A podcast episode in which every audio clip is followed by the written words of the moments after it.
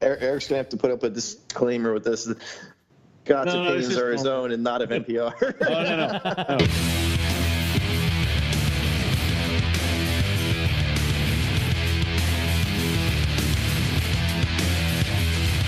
Welcome to Morelia Python Radio with your hosts, Eric Burke and Owen McIntyre. All right, welcome to another episode of Morelia Python Radio. and we are joined Ten with our good in. friend. Scott That's what you have to do the lead in. You're messing up the lead in. Yeah. I know, what the heck? He's, he's Yeah, chilling yeah. over there with his drink. I can hear the gonna- ice. Yeah. yeah, we're going to be talking about um, which, uh, you know, I- I guess this is how I say this. Like, as you get into reptiles and you want to breed them or whatever, you start out with sort of the simpler species, and you try to get your get your get a feeling for, you know, how to actually breed pythons or whatever you're keeping, and um, you know, after doing it a couple times, and especially if you're not necessarily a morph person, you know, now what do you do? I mean, back in the days when when when I was into it, when I was a kid, and and my dad was into this, I said this before. There was no such thing as breed. Like people didn't think about breeding; they just thought about keeping, and you know, it was all about you know working with a specific species. And like mm-hmm. you would like slowly graduate up to you know you would have your beginner species like corn snakes and garter snakes and that kind of thing. And then you would jump into the realm of a python. And you know even then you would start with something well what would be the simpler snake back then probably a berm It's kind of what everybody Yeah, it's not had a ball python. They were hard. Yeah, it's. I'm not uh, necessarily saying that that's the right snake. That's a good starter snake. It was for me, but what are you going to do? That was 1984. I don't even think Owen was alive yet. I wasn't. Holy shit.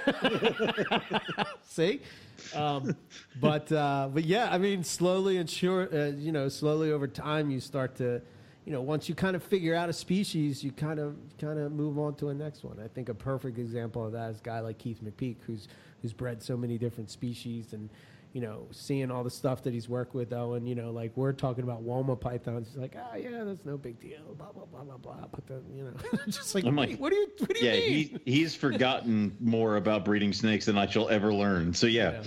And now Yeah. he's working with something like Bones, which he's trying to, you know, uh, uh, push his knowledge of keeping and breeding and et cetera. And, and Scott trying to crack it, with yeah. the Moluccans and uh, Owen, you got the uh, the olives that you I got cracked, everything. right? Yeah. Well, olives, I got eggs, which, um, like I keep telling people, you're eggs fire. is eggs is step two of twenty five. All right. Wait, like you got roughy eggs and you Yes. got olive eggs. yes.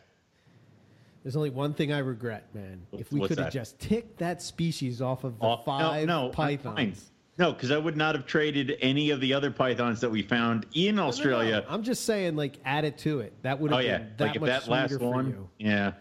You know what I mean? You see that in the Uh. wild, and then you come home and it's hatching in your incubator. I can just imagine that water python was an olive, and we'll just go from there. Maybe it was. Maybe it was a melanistic olive. The giant ass fucking liasis. Count it. Done.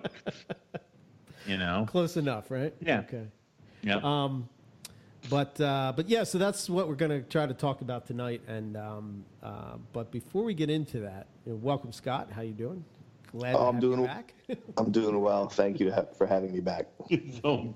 What he said it was his homecoming. It's like, oh no. it's like, well, before yeah. the show, Owen was was being his witty self, and I said, "See, I am. see, Scott, you're not going to get that on any other podcast except NPR, and you know that's you know it's the truth. I mean, it is what it is. Yeah. It's I mean, it helps. We've we've we've all been friends for.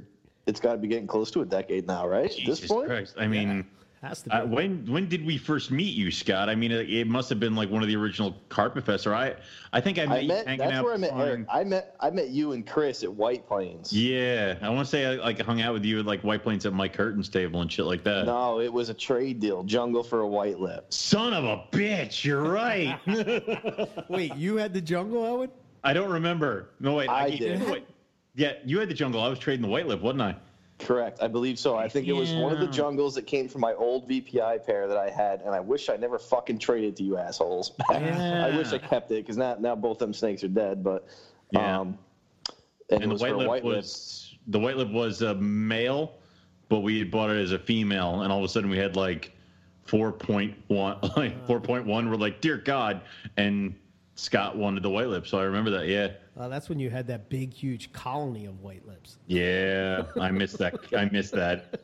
Could sit in a room and be surrounded by white lips. And I'm like, Yeah. ah. That's when Fucking you, idiot. that's when you went on that. Uh, I'll never forget that. We started talking to like there was the the uh, the episode about scrub pythons that you know you just hated with um, with Blake.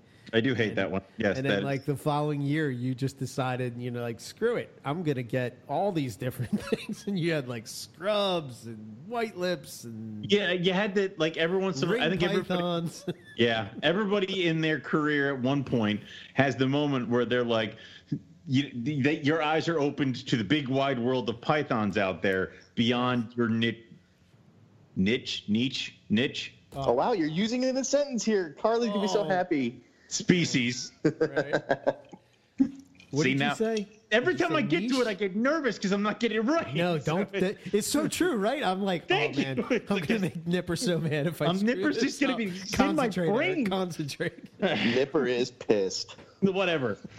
If, if an episode goes by and we don't piss off Nipper, it's a weird episode. So um, I don't have half after the- my own heart. I don't piss off half the Morelia community with what I say or mispronounce. It's not a show. It's not an episode. Um, but when you get out of that, when you start branching off and you go crazy and you start realizing that there's a bunch of stuff that can kind of stay within the same realm of care that you're used to with your certain with your core species like you don't have to go too far out and then you start expanding and then you eventually hit to the point where you're like all right well i hate these it's like and these kind of suck these are awesome and then you kind of. Me and Owen have the that way. same point with white legs. yeah Dude, I don't know what the fuck I was thinking because that's that's funny because that was a moment when we did that trade. Like I mean, it probably was ten years ago or so now. Jesus Christ, yeah we did that trade, and I had this like short period of time where I was like, I want to put a group of white lips together, and the reason that was was because I had had a white lip before, and I don't know what the fuck I was thinking because the one I had before was a psycho, insane chainsaw only ate birds at first. Like I don't know what made me want more of that, but for some reason I had the great idea to do it. And um, God, I wish I never traded that jungle because that would have been good for me now. But man that was Uh, a vpi straight animal yeah yeah, yeah, ah. and and i can't for the life of me oh, remember what the hell happened with that thing oh. yeah. yeah i don't I could remember I could break your heart more, Eric. You want to hear this? So back then. I was a fucking nobody. I just fucking when I bred them, I wasn't really online. I wasn't part of the. Mm-hmm. Morelia community the first time I bred jungles. I wasn't part of anything. I was just a kid keeping reptiles. Right And uh, when I produced them, I sold a couple. Back then, I wholesaled them to my buddy who owned a pet store for like fifty bucks a pop. yeah i remember him telling me that, that yeah oh How about that? so somewhere out there, maybe, possibly, somebody has a you know a, a VPI jungle, but you'll never know. you'll never Yeah, know I'm pretty sure all of them, No most of those have disappeared at this point. Yeah, yeah. Well, they probably made it. I mean, carpets are hardy. I mean, there's probably a couple that are still around, kicking around. I mean, the parents just died at, s- uh, well, the female just died at 17 about a year ago. And then uh, the male died about a year before her. He had cancer and she died because I grew her too big. Mm. Dude, I mean, Ah, there's, the no, classic there's no more iconic picture of a carpet python, of a, just a regular carpet python, than the picture on the front of Pythons of the World, Volume One, Mhm. Australia. I mean, you know, that VPI jungle man is just like, whoa, you know. I think the only one that works with them is Terry Phillip, maybe.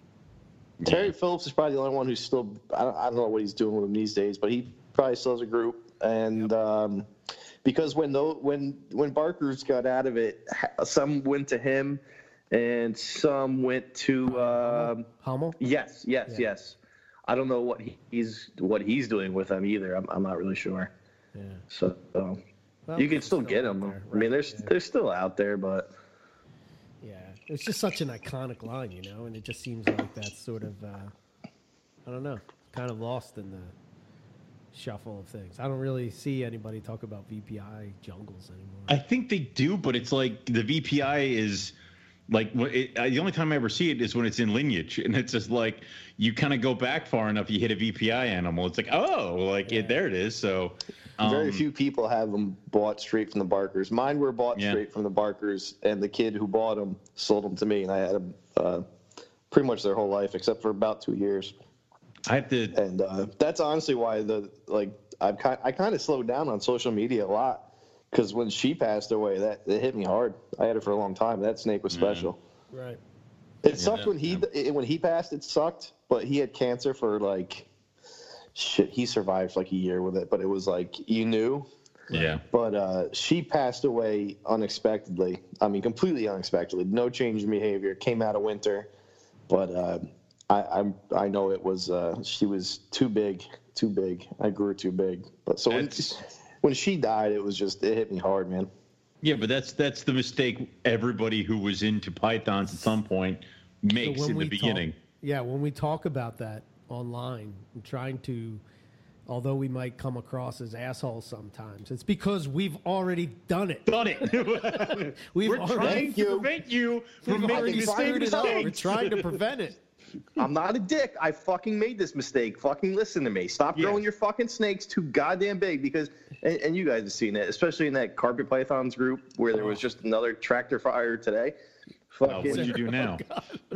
oh, someone posted it. I'm not even getting into it. Let's not get into that. No. But my, I love it because someone's like, I want to see your big carpets, and here you go. You're gonna get a thread of 75 pictures of carpets that people have grown too big. Right. Yeah. One or two of them, they'll, they'll be legit. There's a couple. There's people that have big carpets. They're Yeah, sometimes they 15 years. Their genetics were correct for it.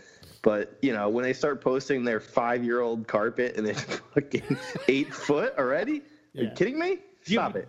Do you have any idea how much of a diet I've put my my monsters on? Like they're all seven, eight foot now, but they're they're lean as shit, and they're not happy about it. Like this isn't this totally changed, but you know I'd rather have them hang out for the next. I mean they're all they're 11, and that's what tells you is like if you get them too big, you will have a bunch that don't make it all the way to 11 because. I only have four or five that are. Why do you think nobody's got? None of these people, none of these big carpets anyone posts are ever 15 plus years old because No, because I don't want to push it that. doesn't, it doesn't happen. They don't survive that long. No, and you start getting into, you get breeding problems. Like I had the ones I had my females that were laying like thirty something eggs a clutch, and one blew out an oviduct, nearly bled to death. And I slimmed her down. I bred her this year. She had ten eggs, and she's recovering fine. So, you know, it's even more dangerous to push them to get more eggs. So, also, why do you want thirty-two of the same goddamn thing? So. Well, it depends what it is. I mean, if I it was mean- a Moluccan, I would take 32. but that 32. I would take 32 Moluccans. I would It's take gonna 32 kill 'em, though. Roughies. Yeah, but Before we the do, does, do you know Scott? What is the what is the average clutch size of a, of a Moluccan? Does anybody know? have you seen a So- Moluccan egg, Scott? What are they like? here's the here's the thing. For, from most of what you're going to see with Moluccan clutches, and how I know nobody's really got this narrowed down to a, a full science is there's not a whole lot of really full good clutches.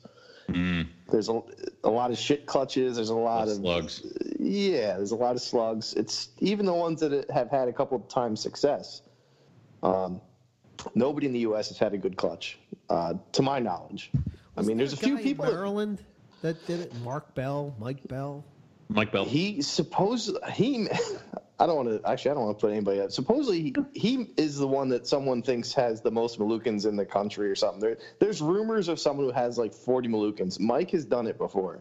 Mike, I, to know, Mike. has a ton of and I talked to Mike, and I Yeah. it, it might be he kept any babies he bred, but um, you know he he hasn't done it in a while, and uh, you know there wasn't. It, it's a pain in the ass. Like when I when I started trying to ask people who'd done it to talk to them and get a dialogue, either I couldn't get in contact with them, which was some people. A lot, most people talked to me, Right. or there's some people that did it a while back, but they really didn't know what they did. You know what I mean? Yeah, just got lucky. Cap- I had was success, but I don't Yeah. remember. Yeah, exactly. Caponetto's. I mean, he only had what three good eggs or some small number. I think Yeah. once. So his his data is small, but like, or it's or it's they kind of know. Like, uh, I talked to Chad when he did it, and he knew what he did basically. But again, it wasn't. A, it was successful, but it wasn't a huge, full, healthy clutch of success. So I have to take that with a grain of salt when I I see it. You know. I forgot, Chad. You know, it's another it's another male that I've raised to sell to go on to become a fantastic breeder for somebody else. Yeah. See, you that doesn't hurt at all. Doesn't hurt at all. Yeah. Just you give everybody else son of a bitch. I forgot about Chad.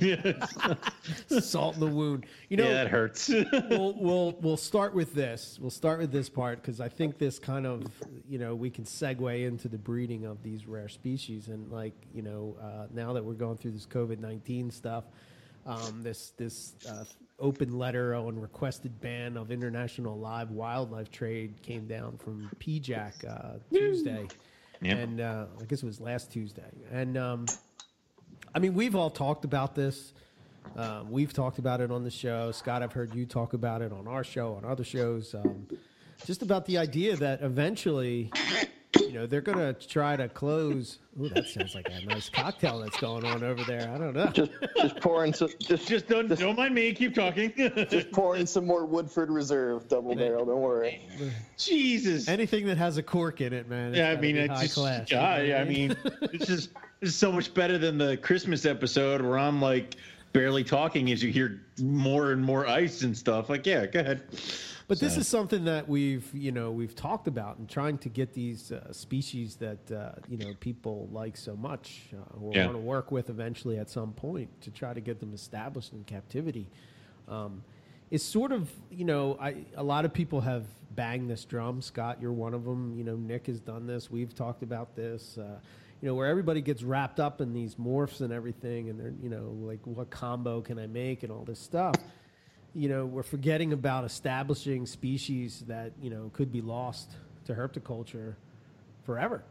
I mean, Yeah. you know what I mean? Like, uh, and we've seen it with uh, importation of retics, you know, that that's shut down, which, uh, you know, I'm not, I don't know if that's necessarily a bad thing. Bad good thing, yeah. You know, I don't, you know, I don't know. That's a species that, uh, is one of those things where you know I, I don't want to say that people can have them, but at the same time, you know, Ninety percent of the everybody people that do shouldn't. Yes, correct. Yeah, I agree. Yeah, Correct. it's So- it's one of those things you don't take it. It, it it's you don't think about it. it it's like the forty dollar sulcata tortoise. You don't realize just how much, or people don't realize just how much that care that animal's going to need and space and things like that. So, Dude, tortoises are assholes. People don't get it. oh, I'm. we have a small one, and she's a fucking diva and a half. So And how she does destroys her inside. She I just- destroys her inside enclosure Uh, until it's time to go outside. Scott? Yep. Do you know about Mort? he should at this point. Wh- Who's which one's more? Oh, it's my sulcata tortoise that I adopted and I had no say in. Oh, I that was- must have been the missus. Oh, he he was abandoned and needed us, and I said I don't want it, and she said too bad, and I'm like, well, that's the end of that conversation. So yeah, yeah, We can't go down this road. No, we We'll- can't. We, will have six, we can have six hours of conversations on this. I get blamed for one Ah, of the want cats, but I got a husky. We got a husky here, and it's I, no, Scott Scott got a dog, and then he ended up getting another dog for the dog who needed a buddy. And so Well, I'm watching you- this happen, and I'm like, Scott, what are you doing? Stop. so Stop. you don't you don't know the story of Odin though. The the story of Odin's actually pretty funny, and it's not that long. okay, You want to? Go, So please. we so as Odin said, we we have the one dog. We have the husky. She has isolation anxiety, as you guys know, but listeners, some of the listeners don't. Right. She has isolation anxiety, pain in the ass, dealing with it, dealing with it. We decided to uh, take the gamble and see if a second dog would help because of certain things made us think that would help. This do not do this if your dog has separation anxiety. I don't recommend this unless I mean if you want to ask me why, message me and ask me why. There were certain indicators that made us think we could make this work. So we go to the SPCA up here, which is right down the road. And at the time, we were we actually went there to look at a boxer that was there because I had a boxer uh, years ago who I loved, and um, so that dog was getting adopted. So we so we're like ah shit. So we walk through. here's this little dingo looking husky mixed looking white he looks he actually looks like a small white shepherd odin you guys have seen him on Yeah, facebook yeah, yeah, Yeah, yeah. yeah, yeah. so here's here he is at the SPCA. Our first sight of him is he's I don't know if he was fixed yet. He's standing there. He's got a mouthful of the blanket they have in with him, and he's air humping this the air. she falls in love with him Okay. because he's got the husky tail, and he is he's actually adorable. He's an island rescue dog, so I'm like, oh fuck, this dog's gonna be you know not trained, like it's gonna be a fucking nightmare. Mhm. Oh, we don't get him. A week goes by. We we go out and do some stuff the next weekend. She's like, oh man, we'll stop by see if that dog's still there. So we're coming up the road, and I I go, I'm coming up on the, the turn for it, and I said, "Did you really want to go see that dog? If that dog was still there?" And she goes, "Eh, if you want to." So I was like, well, "I don't know." So I I go past the turn, and she looks at me. I guess you don't want to go see that dog. So I turn around. we had we had Kai with us, and Yeah. uh, so we go see him, and yeah, he was uh, he was that day we brought him home, and actually he turned out to be he's he was about one year old, so he's a puppy. He was a pain in the dick for a little while, but he's to be fair, he's actually fantastic. He's Kai's best friend, and he was the the missing puzzle piece we needed to be able to actually leave the house without our dog freaking the fuck out. Yeah. but I thought that was funny that you said that because, like, like I said, it's, I get blamed for one of the cats that we have who's annoying. But Yeah. uh, the first time we saw Odin, it's always the funny story how he's just sitting there air humping this blanket with his, a mouthful of this blanket. It was He's fucking hilarious. perfect. Really? Really? This one? oh, But he's a good boy. He's curled up right next to me actually right now. So awesome. Anyway, um, where the hell were we, Eric? tangent. All right, back on the PJ. Yeah, back on the back on PIJAC. the track. I don't know. What are your guys' thoughts on this? The whole thing about. Uh, Well, how long have they been threatening that eventually those borders were going to close? know. I, mean, this is problem something is now we have COVID happened. nineteen. Well, I just Eric like how. saw, Eric saw my thoughts in the in the group chat. okay. And um, here's the thing: as Owen said, for decades now, it's been the threat of stupid shit. Si- up until six months ago, I would have said not a chance in hell anything's ever happened. You might lose. It, it would have been based on other countries, like Right. uh, Madagascar is going to shut down or something. You know what I mean? yep. Yep. Up until, that was up till six months ago. I now am gonna. I almost want to be like Babe Ruth calling the shot and be like, we're gonna lose imports here because, and here's why. The economic hit right now the country's taking, Mm. based on wildlife, is huge. So politics is going to overreact. Mhm. And here's the thing: if you look at Florida, all the shit with Florida they try to do is always based off of off of bad science Yep. this isn't like this it's a real thing like dis- diseases that do eventually go from an animal to a human Sure. or something like that they're not going to care that this came from a bat they're not going to care what this came from they're going to go fucking wild and i i Right. Think it's going to end bad for us i i don't know but uh, like i said up till six months ago not a shot in hell i would i would have said this now Yeah.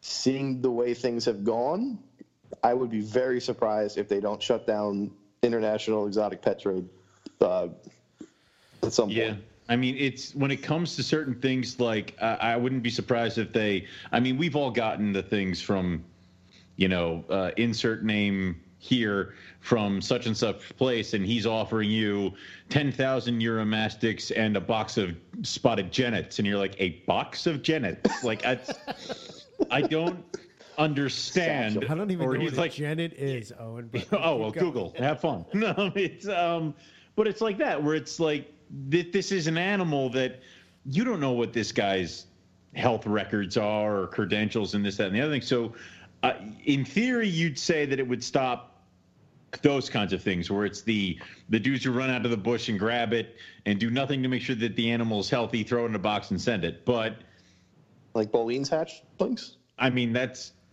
Whoops, did I say that? Whoops. I mean, it's whatever. Um, but that's kind of how it goes. Like you would hope they would shut down that, but they're not going to pinpoint it that way. They're not going to take the trouble to try to make sure that they they exactly hit that. They're just going to do a blanket ban, and then we're going to have to fight to get things back. Like first thing we're going to have to fight to get back is breeder to breeder. Like you know, uh, Nick's international shipments from Paul. Like we're gonna have to do that, and there's probably gonna be a ton more restrictions and that kind of stuff now. Of, you know, vet records and this, that, and the other thing. Um, well, this would wipe that out. Plus, it would, it would. You know, Yeah. Bushmaster. uh, Outback. It's like you know, but here's the thing: it's like this is not anything new, and this is something that if you're if you're behind the veil, you've seen this coming because. Like when people believe that Savannah monitors in the United States have a breeding season, they don't. That's just when the babies come in. So if you're if you watch carefully, babies come in in like November, but then like everybody's like, "Oh, my eggs hatched in December," and that's bullshit. Like that's Yeah. Yeah. no, and that that same thing happens with Nile monitors and other things like that. And they bring in a ton of baby lizards and shit like that. And you, you got to think about that kind of stuff. Where I'm- I'm kind of I'm always torn with this because I I think like part of me thinks like think of ball pythons like do you hmm. really need to be importing ball pythons but there could be a new project out there, Eric. no it So here's the that- here's the interesting perspective on that, actually, because you guys know me. gonna- yeah You guys know me. I normally I'm the first person that says you don't fucking need any more ball pythons. You're fucking stupid. it's the people that collect them right but in in a in a thread that I actually said that shit somewhere, Yeah. Stephen Tillis jumped in and he said, "Listen, I've been there. Right. I'll be honest with you. I think if the trade goes away, the ball pythons actually go extinct Holy balls. because because it because it it the economics of it switches from the pet trade to now they're going to eat the motherfuckers."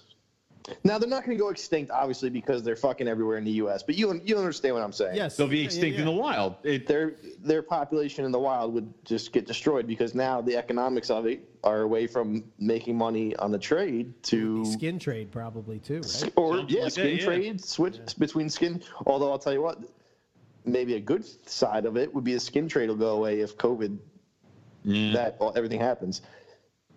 Guarantee it. The skin mean, trade, anything with animal parts will go away. Well, you got to think about it this way: is how I, we don't really kind of focus on that, but how much, how many times do you think herpetoculture, U.S. herpetoculture, has devastated a wild population of like, let's say, like an island species or something like that? A lot. I mean, like, what was it? well uh, think of the monkey retails. tails. Yeah. Well, remember when uh, what's his name? Uh, uh, Garrett. Garrett. Was on and he was Yeah, he talking was like- about. You know the, the or maybe I listened to him on one of his podcasts. I don't know. I Anyway, think he was talking, he was talking about it here. Yeah. Yeah, he was talking about how on this island, it's like this small island, and like you can't imagine that there can be tons of of these retics on these islands, and like Mm-hmm. you know, as soon as it becomes the popular quote unquote locale, Yeah. you know, they go and get just like, you know, they empty the island out. Yeah, if, Yep. it, if it's an island with if it's an island with only like a, a couple hundred retics and it becomes popular and you go and you take 80 for all you know you've done irreparable damage to the wild population like it's Am I am I wrong to think like I mean Scott, you're working with Moluccans. I only have Southern scrubs at this point. I'm kind I have none, scrub so, thing, but yeah. like the whole thing of like not really like I don't really push too much that I have them because I'm tr- I don't I, it kind of sounds almost elitist to say this, but like not everybody should have them, and like it's going to. I, I don't know. I, I'm thinking out loud with this, so if I'm No, no, I'm, I'm glad you went here. keep, So keep rolling keep rolling but but you're gonna like have this all of a sudden this drive to go and work with this species that really people may not be on the level to really work with or really understand exactly what is entailed to keep this species. I mean, if people that are you know have l- tons and tons of experience are having trouble establishing these species, do you really think that some kid that just got on Facebook, and, you know, has a thousand bucks that he's willing to spend is going to be able, I- you know, I don't know. I- I'm just thinking out loud, but like, I, I, I don't know. It's almost like you want to try to like keep it under wraps until you have Yeah.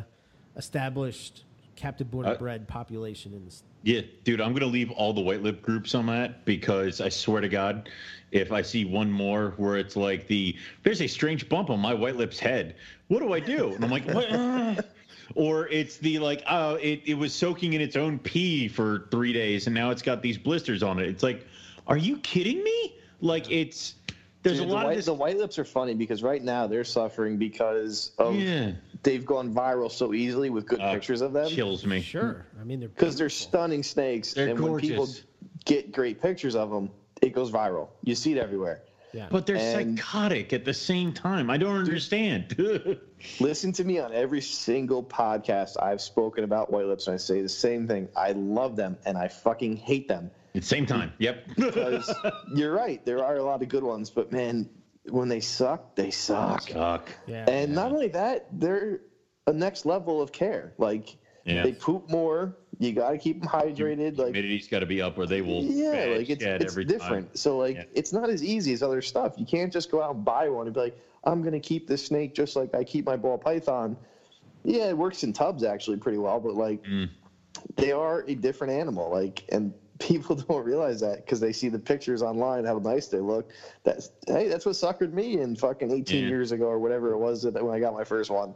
They can I- also very easily get overweight or too big. I mean, Dude, It- and their metabolism's easy. weird. Like Yeah. growing them up, when you grow them up, it's like they grow fast and like they can they're you using gotta, those you calories. gotta cut it. Yeah. But like there's yeah, there's that weird point where like they digest fast, so you think their metabolism's fast, but Mm-hmm. like you said, they get overweight real fast. hmm Yeah. And like that's why everyone's got monster idiots. That's where I keep. That's where I kept messing up. It's all of a sudden this thing's 18 feet long. Like no, it's, um, yeah. it's like that. So it, it, it's just it's one of those next levels where if you look at all the proven breeding, um, black phase and white and gold phase, they're they're not huge.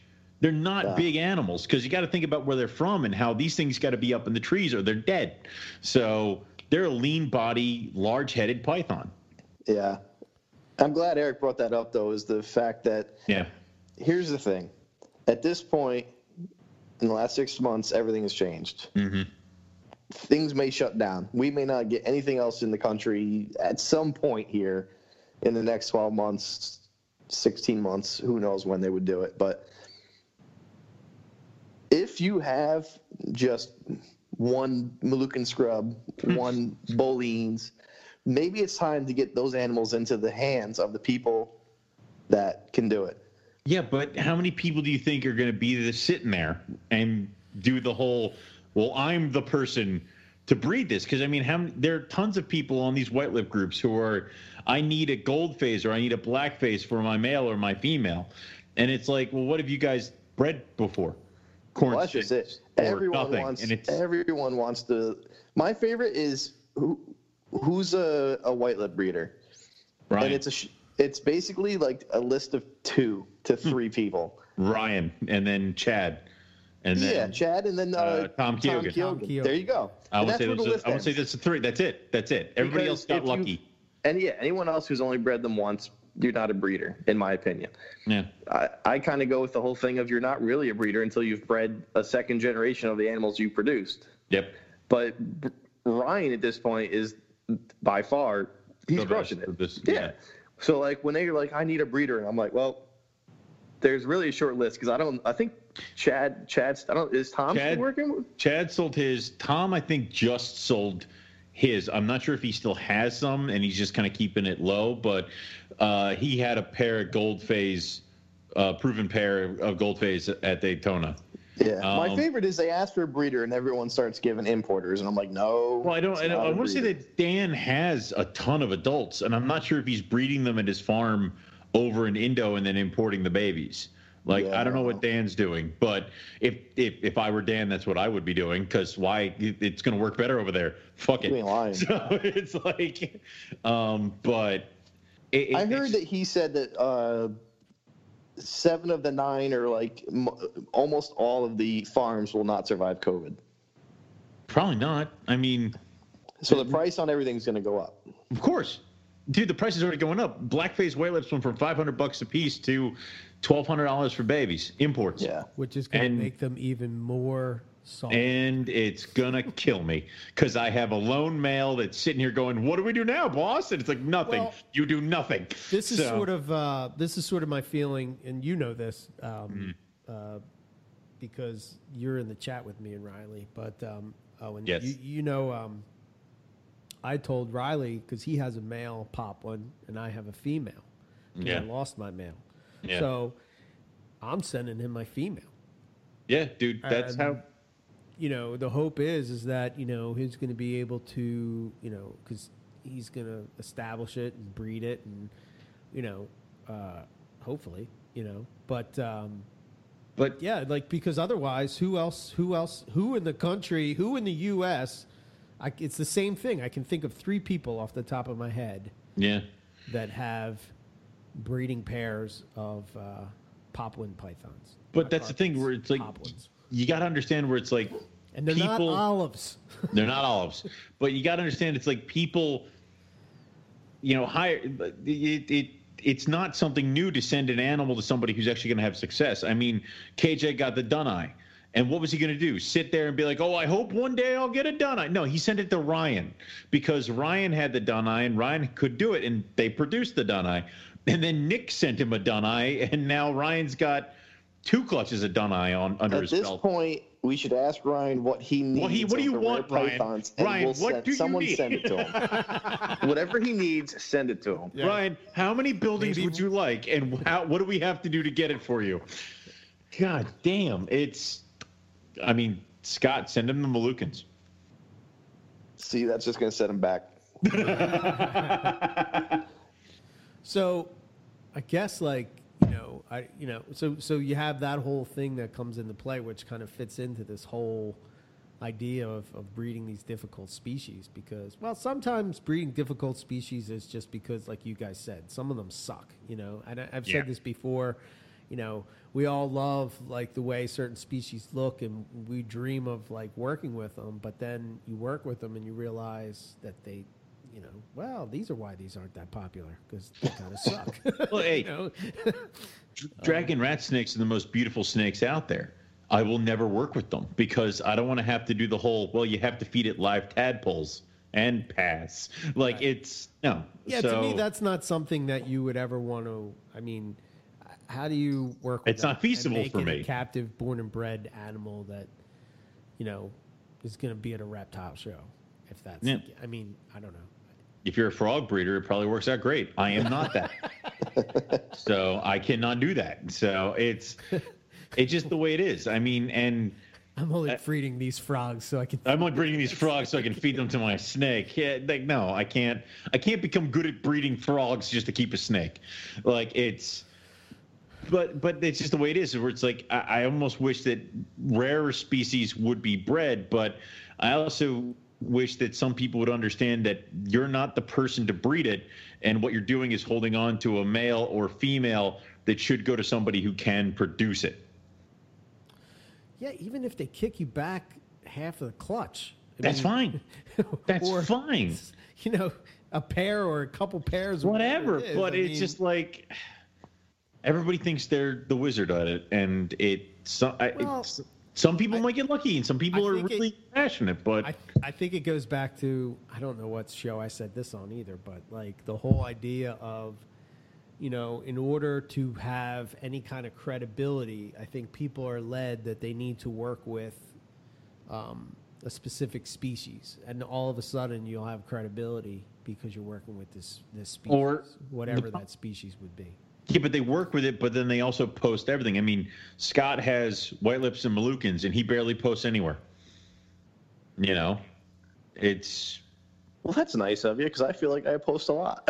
Um, yeah, but you're not you're not the kind of person that well I think you should be the kind of person that people are talking about when it comes to like scrub care and white lips and things like that. But you're not the Oh. you're not the word that you're not the name that rolls off the tongue. It's always Oh, you're Somebody else who- guy.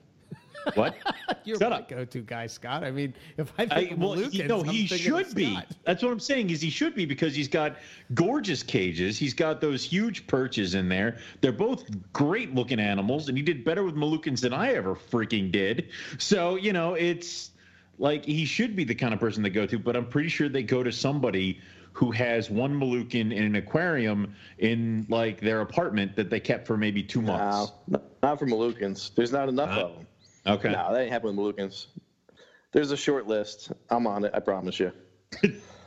Believe me, by the messages I get, I'm still on the list of. I, I everyone's like, "What?" Everyone's like, "Can I get on the list?" I'm like, "No." What I, list? I I may never produce these, man. It's not that easy. It's not. That's the thing that people don't understand. But and, and actually, I made this mistake when I was younger, and that's how I ended up with a wild caught white lip. Was I? Not everything is bred. There's not a breeder for everything. There's Yeah. just not. There's people trying. There's probably someone in the country or the world trying for everything, but there's not a breeder for everything. That's why I try to tell people with white lips. And that's what happened to me when I got my first white lip. I walked into the pet store and I've been this that's how you know how long I've been this asshole that I like different things. It's 18 years because I had a I had a ball python, a boa, and an IJ. And I walked in the pet store. Ah, I want something different, man. Like I want something not everybody else has. And my friend Todd said, "Oh, is there's a there's white lip pythons on the list." And that is pretty cheap. I'm like, "Oh, sure." And, well, no, I went home first that night and Googled white lip python and did what everyone else does now. Holy fuck, that's a beautiful snake, right? Well, well I I was young and stupid. I thought everything was a baby. I thought everything was bred. Well, he calls me a week later and says, "Your snake's here because it's fucking big." I'm like, "What?" Dude, this thing it wasn't actually. Oh, and you've you and I have definitely seen bigger white lips because you had bigger ones, but it was probably. I have a six- bigger one. Yeah, it was- now. Uh, this was a wild caught female, about Yeah. six and a half, six and a half foot. You know, Yeah. nothing stupid, but dude, just insane, Yeah. insane. I mean, and we've both had bad white lips, but this was like, she never would stop hitting the glass. You know what I mean? Yeah. And uh, I think that's what happens now is like people are like, who breeds this? And it's like you don't understand. There's things that people don't breed. Like Yeah. people have gotten lucky with Moluccans, and there's two I can think of two off the top of my head that maybe have had more than one stroke of luck. Um, but there's not a whole lot of lucky people out there right now. So yeah, it's it's a fucking it's a nightmare. But Well, when you look at um, a lot of these species, that uh, most of them, at least if we're talking pythons, are coming from Indonesia, and like Yeah. for the most part, the temp varies very little from season to season. Mm-hmm. Um, the difference between like the longest day and the shortest day, I think, is like 48 minutes. Um, so th- the main variable is not temp or air pressure, but it really comes down to rainfall, dry season, rainy season. You know, Food. Um, yeah. so when you think about that, you kind of think like, well, what would be triggering this? You know, why why isn't this species breeding? You know, like the rest of my pythons are. Like, why aren't they breeding like my jungle carpets or, you know, uh, dude, dude let me tell you something. It, it drives me crazy because I got the jungles right. Yeah. and not to brag, but like jungles in my setup and how I do things, and like maybe why I am a bit of a dick in jungle discussions when people want to talk is because like I don't do anything. I just put them together. I know when to put them together from what I see. right. They they do what they got to do. Right. I have my room so dialed in, and it's. Um, I, let me knock on wood as I say this. It's fucking easy. It's fucking easy.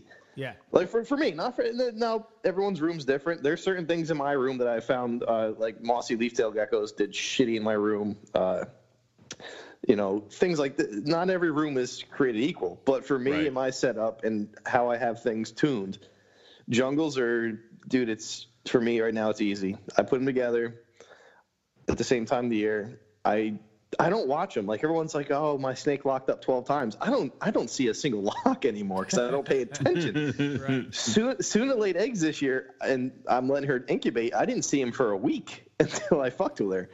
Like I just I knew they laid, Right. and uh, Have- about two, Have you ahead. changed? Have like like like this is how I know I've changed and I know Eric changed. Like Scott, have you changed from like this is your however many number clutched of jungles and you're like oh eggs like you're like and you're like back on with the rest of my day where in the past the world would have stopped and you would have been like measuring out substrate like grain at a time and made sure everything was dialed in. Like I made sure the incubator was plugged in and then I just chucked them in there. And I'm like, yeah, it's has that changed for you?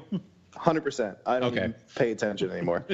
Eggs are laid as long as I usually let the female do it because I don't I don't breed my stuff a lot a lot. I try not to, and so if the female's doing it, yeah, like I I don't even I don't pay attention uh, until they hatch, and I don't have to pay attention because once it gets to like day fifty five, Val will be checking for me. Trust me.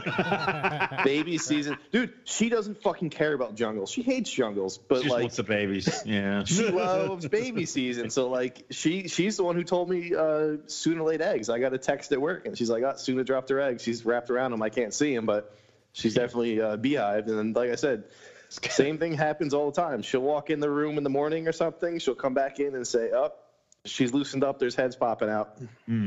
It's Suna laid eggs. Scott's reply is Suna was gravid? like No, I knew she was, no, no. I knew that was that was that was with Calypso like three years ago. okay. That was a fuck up. No, I knew she was gravid this year. She was. I. I this year. That was when we moved in a new house and some things were going on, and I was like, ah, and then fucking. I put Spark with Calypso for 24 hours. That was it. yeah. That was it. And I took him out and said, you know what? Fuck this. We just moved. I don't. I bred her the year before. I'm not doing this. Fucking. We, a couple months. A couple months later, I'm, I'm looking at her one night. I'm like, fuck. She looks heavy on that perch. Yeah. And uh, I took her out for something, and I'm, I'm looking at her. I'm like, Oh, no. come here. She, she, my wife comes in and she's like, um, yeah, she's fucking huge, and she laid eggs the next day. Yep. Wow. It's That uh, was accidental.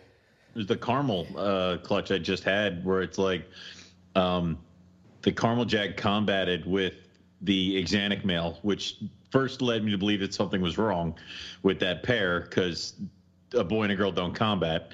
So I threw the caramel jag in with my female caramel just to see.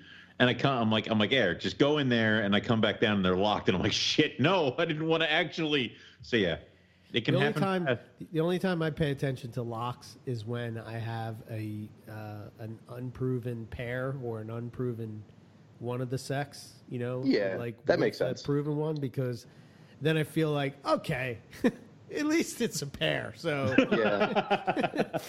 yeah, and all the adults here, for the most part, I know what they are. So I'm like, yeah, Right, th- right. that makes sense though. Like, yeah, if you if you don't know and you want to see, sure. Yeah, but but- to seg, but to segue to what Eric was getting at, was, Yeah. It pisses me off because fucking jungles. I have I have jungles where it's that where it's it's like uh, it's my thing, and then you got the Moluccans, which just fuck with my head year in and year out now.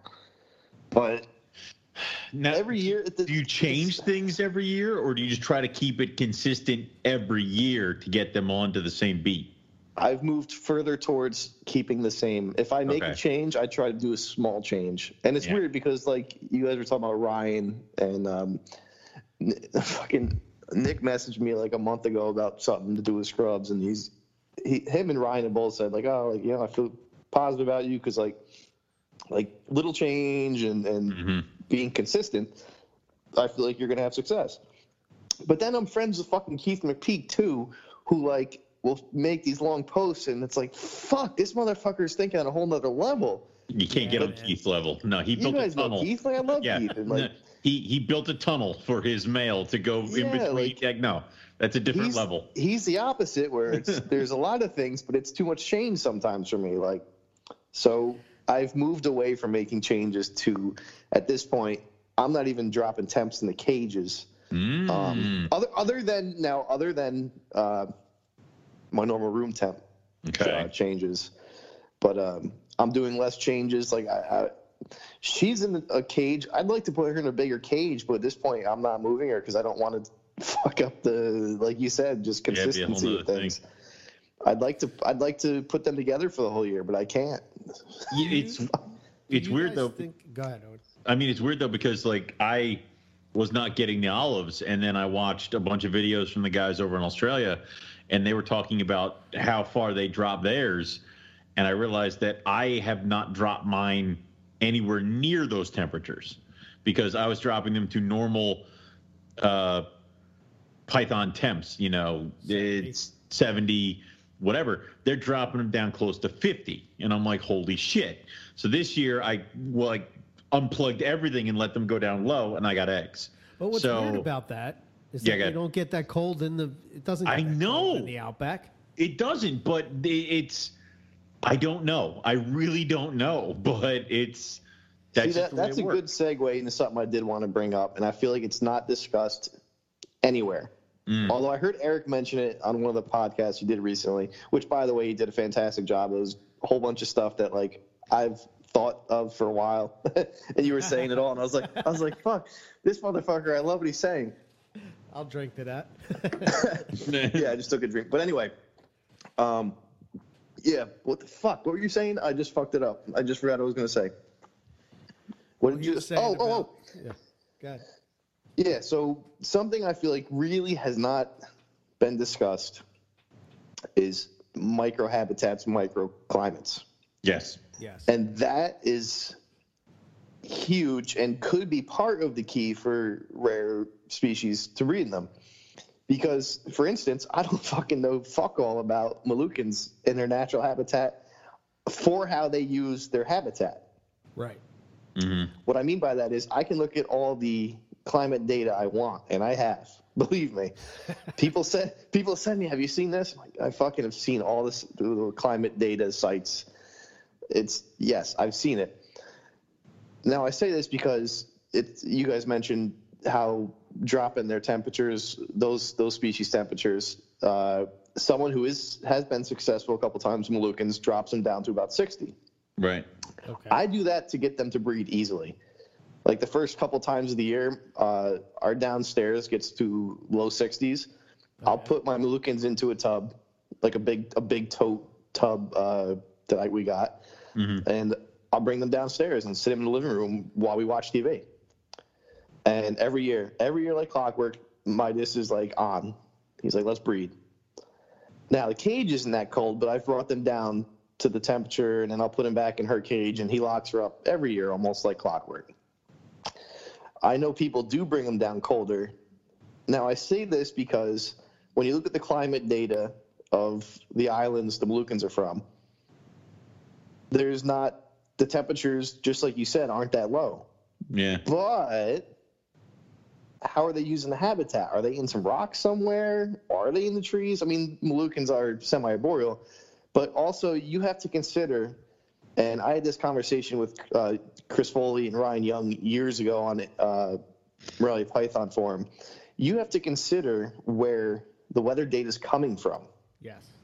a lot of these places the weather data is coming from where the people are which is the city Right. you don't realize how big of a change you can get in weather up in the mountains where the snake might be depending on the species it's all different of course Right. and um, but there might be a big difference in weather and where that snake is compared to where the data is coming in you know to the websites or the online stuff so the challenge with the Moluccans right now is um, I don't have an Ari Flagel going over there. Fucking, I'll, ju- I'll tell you what, those motherfuckers don't give him enough credit, man. No, they do not. I mean, God, you are getting fucking data up the ass straight from a goddamn female on eggs, like where she is and all that. Like, Price. he, it's yeah, it's priceless for those guys, and you don't have that from Moluccans. And believe me, I, me and Val have looked at traveling to where they're from, and it's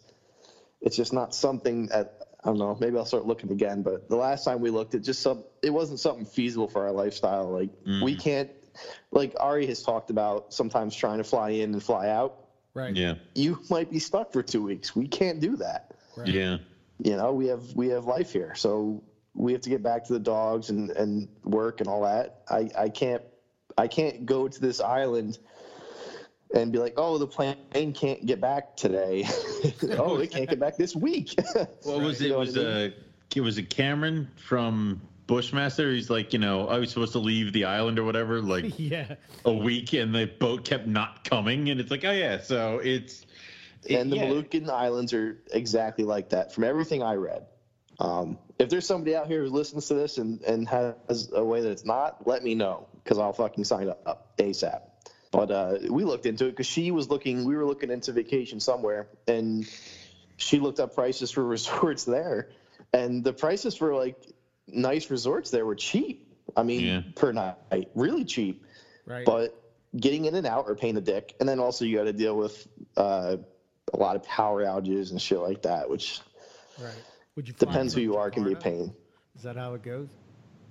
I'd have to look again. It probably. Probably. Just yeah. take a horrific That's- bus trip or something from Well, at some Jakarta. point you're on a at some point you're on a puddle jumper to, to the Moluccan Islands, Ugh. and that's where the real problem comes in. That because those puddle jumpers are like like Ari said, and like others have said, uh, who knows what the schedule could be. They might not be able to fly and weather and such and such. And yeah, Exactly. You know, usually when we do a vacation, we're scheduled to get back a certain day. I'm gonna go back to work. She's gonna go back to work. I, I can't Right. spend the whole another week on the other You'd side have of the world. yeah, you'd have to leave a like three day buffer just in case something goes wrong. Yeah. You know, I yeah, will say this. I, you know.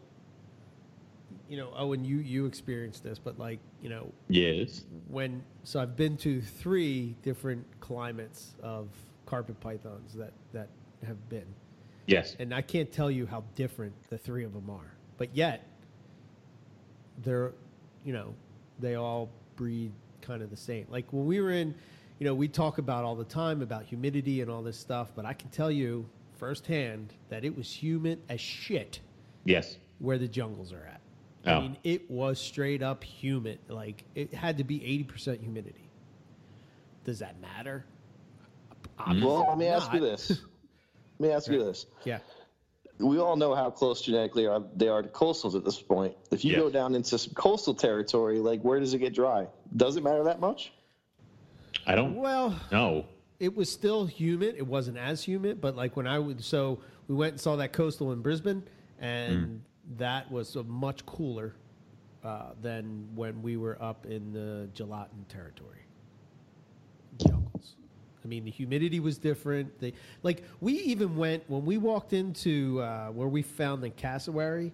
When we went there, the humidity there was even more. Like I was drenched in sweat. That's how. And then within, but just walking, I think we walked like maybe a mile, and then all of a sudden the environment changed. It was completely different. Well, it was and I think, night and I day think in carpets, Darwin. Yeah, I think carpets are the worst species to discuss this because they're Yeah. that adaptable. I would agree. I know. I, I I understand that, but I'm just talking as far as like um, micro Microhabitat, these microenvironment. micro habitats and these environments, and just like how different. Now, when we're up in the Darwin territory, it's just dry and hot. I mean, Yeah. Right, that's- but then- that's all it is. It's just But then you didn't see the animals hot. until the sun went down and it got close to 70 and it was cool. Like, So dude, yeah. we would be dying and then the sun would go down and I'd be like, oh, I can keep walking. Like, I was this close to being like, I want to die to, all right, no, we're good. Like, it, that's just the way it is. very few animals do we see really during the heat, like the major heat of the day. Lizards. Most of the lizards and mammals we saw were during the But daytime. even that was under cover. I Yeah. mean, most of that we were walking through, like at least there were trees above us where the sun was Yeah. shining right down. But I mean, like wherever the sun was just like the sun, like Yeah, oh, do you remember- anything? uh, the, the the flying foxes. The entire colony was in that group of trees underneath the creek because it was unbearable outside of that anywhere else. Like it was, yeah. So, so I guess like to me, like okay, so if you're looking at an animal like from Indonesia, and even I would say even from the top end of Australia, Papua New Guinea, all that area, right? Do you think that that maybe the reason why we're not experiencing, and this is just a thought, right? Mm. We all know that Ryan has great success with breeding pythons. But he's also like every other day there's a snowstorm that rolls through his area, right? Yeah. Is it possible that they respond to the rainfall or the air pressure more than anything? I mean, Well, he might be in the right spot. Like, this is why I'm saying to you guys, like maybe like we're trying to breed these species in the winter, right? We're trying Yeah. to breed them, and we're trying to fit them into the box that we know, rather than trying to maybe you know like if springtime is the best, or maybe it's the summertime, or whatever time of year where you experience the most precipitation in your area, maybe that's the time to do it. Well, you mean you got to think about it. If Ryan's white lip eggs are hatching now, that means they were laid two months ago. Right. So, when did the female ovulate? I don't know. You want me to I mean, yeah, why not? But no, it's got to be. You guys ever try to backtrack from when the babies come into the country to when that means they might have hatched in the wild? Because no, I did. No, I have not. And you're insane. I have Um, hundred well- percent. dear God. But and it's funny because Eric, when Eric, there was another discussion in the group chat. But when Eric first asked me to try to change the subject, which was good, I liked it. He said, "How are the Moluccans?" Or no, someone else said, "How are the Moluccans?" And I said, "Dude, I could talk for six hours." And it's it's. I feel bad because some people might listen to this, and I hope they what they get from this is the the thought processes that go into this. Yes. But every little thing you have to look at and then make a judgment call on how you want to proceed. And I keep asking myself, all right, what's biologically needed for an animal to reproduce? Mhm. It's no different from a carpet python to a scrub python to a fucking. It, it should not make a difference. Biologically, you need Right. temp, a certain temperature, which is going to be different. It may be different. I mean, it's going to be different for a blood python to a jungle carpet. But you need temperature, you need food intake, a, a calories. Um, and that's where like when Eric's like, oh yeah, and I was like, oh, six hours of talk is because I, I look at different things. Now let me ask you this. Let me ask you this question. Actually, I just thought of. Mm. Is it cheating if you use a uh, fuck? I've been drinking enough. I can't remember the fucking shit you look at for uh, follicles. Oh, an ultrasound? Yes. Is it cheating if you ultrasound a female of a rare No. python? No, I think it's because then you're going to at least let, like, how many times do we think? Listen, I suck at finding ovulation swells, and I suck at finding gra- like I, I suck at it. I know I do. Well, I So- suck at uh, palpating. I'm Yeah. terrible at it. It it, it just each everybody's got their own hang up. So I like by the way, Ryan's white lips they probably ovulated in December or January because I just backtracked from when the babies. So that's sooner than I would have expected. So anyway, um so it just kind of goes down to it is that, that would have been around the time that he was probably getting a lot of snow. Probably. So, you know, I'm going to put my lips together and then hit him with a hose every other day. So, um, breed, damn you. But it's, um, it, it, it's, I don't think it's cheating because I think it's the idea of now I'm going to make sure that the male is there because there's still room for error. They still might not breed. They still might not, they still might go on the opposite ends of the cages and stare at each other. But at least I know that she's at that point was when he should be going in there with her. And to be honest, with certain things like uh, rare lizards or rare turtles and stuff, that might be your only chance to figure out when it's time to put the boy in. So, um, I think we should all just split money and get one ultrasound that we just keep round robining through each other. I've been saying that. I'm gonna group Yeah. message. I'm gonna group chat. you group me, you do uh, that. with I'm in a group chat with uh, with Chris and uh, my buddy Dan, and I think I've said that to him at least five times. I'm like, can we just all put our fucking money together here? He's just- all in. Chris is in Ohio now. Forget that guy. oh, I know, You know, I you know. call you call me. so it's uh, Well, we've talked, me and Owen have talked about that, and I don't think it's cheating, but I think the thing that so, I, my thought is this, that there's certain things that you will learn to see without using a tool like that. That once you start using the tool, you might not necessarily pick up on. You know what I mean? Yeah. It's Yeah. it's kind of like I kind of equate. Here I go again. We're equating everything to playing guitar.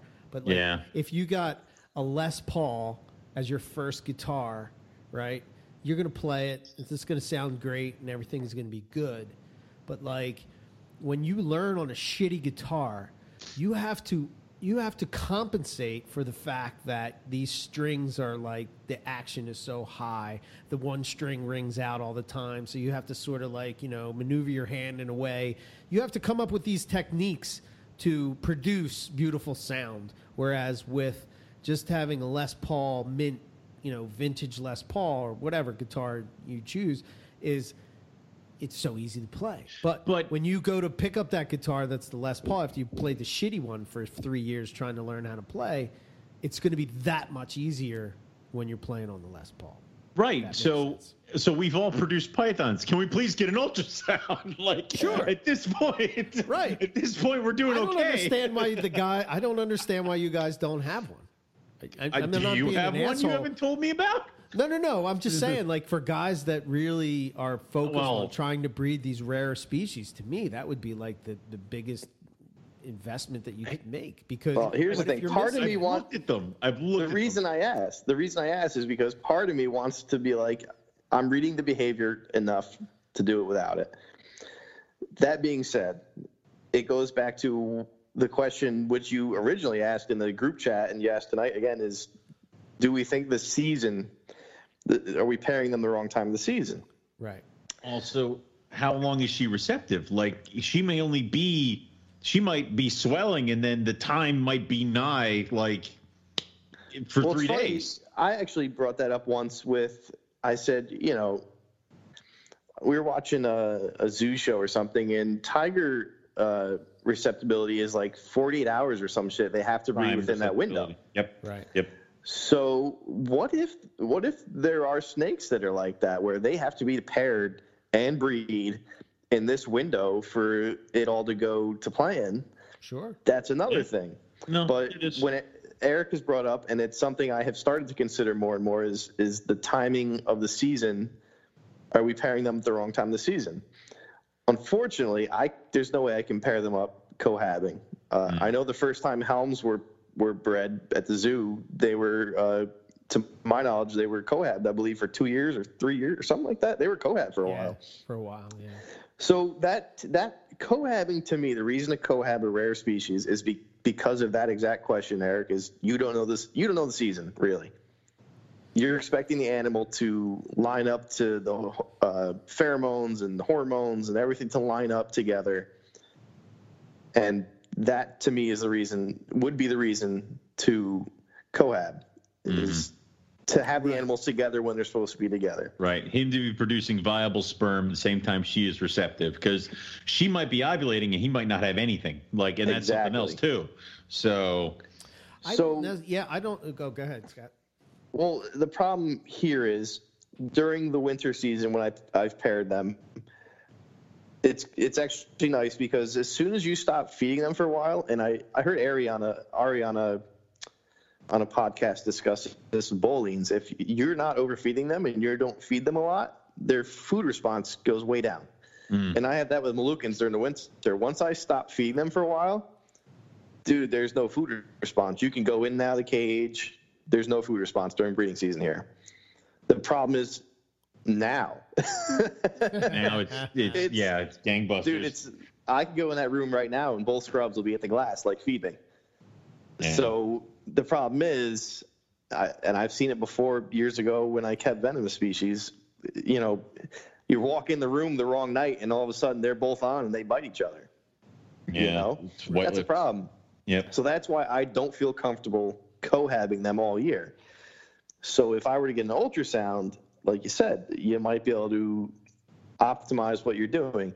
Now, up until now, I wouldn't have given a shit. It's more of the I want the challenge. I'd like to be able to read the animal. But the the unfortunate thing is, we may run out of time here now of imports. Correct. The time we may run out of time of being able to get more blood in. It it may be important to put everything aside, and we need to figure this out asap. Step up the game. Yeah. Yeah.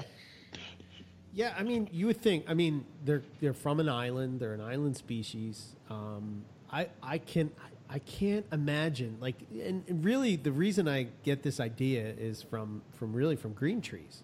I mean, they breed green trees all year long, and I think it's I, I, I you know you have to give it to green tree people like they're like just constantly paying attention to their snakes. So maybe I don't know exactly what it is that they that they see that they're like, oh, I'm going to try to put them together, or maybe that is just it. Like, oh shit, I'm just going to put them together and see what happens. Well, I mean, maybe they're such a slim-bodied snake, and they're constantly sitting that certain way that maybe it's easier to notice the swells. Well, yeah, I would I would think so too. Yeah, Yeah. That's, that's a good. Depends. It depends who it is. Some of these guys probably have ultrasound. Some don't. They might see True. certain things, and then it depends on the individual, right? Like uh, Right. Pro Exotics, from what I remember, they they bred and laid and hatched ball python eggs in every month of the year because they used an ultrasound and because certain females' cycles are different than others. They well, they brought them in or something like that, and then they didn't try. They didn't wait for the girl to get on their thing. They just bred her when she cycled, and they just kept going rolling with it. So yeah, I think, the, I think the other interesting point that um, when we were talking to Gavin that he Yeah. brought up um, about oh and Pelly pythons breeding is the fact that you have to leave them alone. yeah. Like, don't bother them at all. He says he doesn't. He says like didn't he like he he does the water bowl if they're like hidden and all the way on the opposite side of the cage, and all he does is just duck in, throw the water like new Yeah. water, and then leave. Like he doesn't try feeding. He doesn't like he didn't do anything. And, and just my Stress is a experience, big thing. I, yeah, just my experience with working with scrubs, and I've said this a million times, is like I don't care how much I'm judged or whatever, but yeah, I moved certain scrubs to tubs because I didn't want them to see me, and Dude, I wanted them to calm much down. Like, Yeah. you, you need to calm down. Like, let me try to establish this thing before I put it in a box so I can stare at it 24 seven. You know, uh, with this big ass window. I remember, wasn't it Dave, or maybe it was Chris that had like when he was breeding scrubs, he had like the pegboard. Oh yeah, no, Chris. fronts, right? Chris had um, Neodesha cages that did not have. They were square Neos, but they didn't have glass. They were just straight up like the same thing that the sides are made of, but they had a ton of holes drilled in them. So there was literally no way to view the animals. Um, and they were huge cages, very, very deep. And the only problem is that when you undid the cages, the scrubs learned what the sound is of you unlocking. so then you would move the door, and a like a ten foot man. scrub would just because he had bar necks in there and all this Oh, other stuff, and it was just oh yeah, and it was just like you'd just be like clip. Clip and you'd hear it moving in there, and you're like, I don't want to keep opening this, but I have to. And then Because you, you can't see the exact angle it's coming at you. Exactly. And he had branches and shit in there too. So you'd be like, I'm safe here. And then you'd open it and be like, oh no, like, cause it's up higher. And yeah, it's no.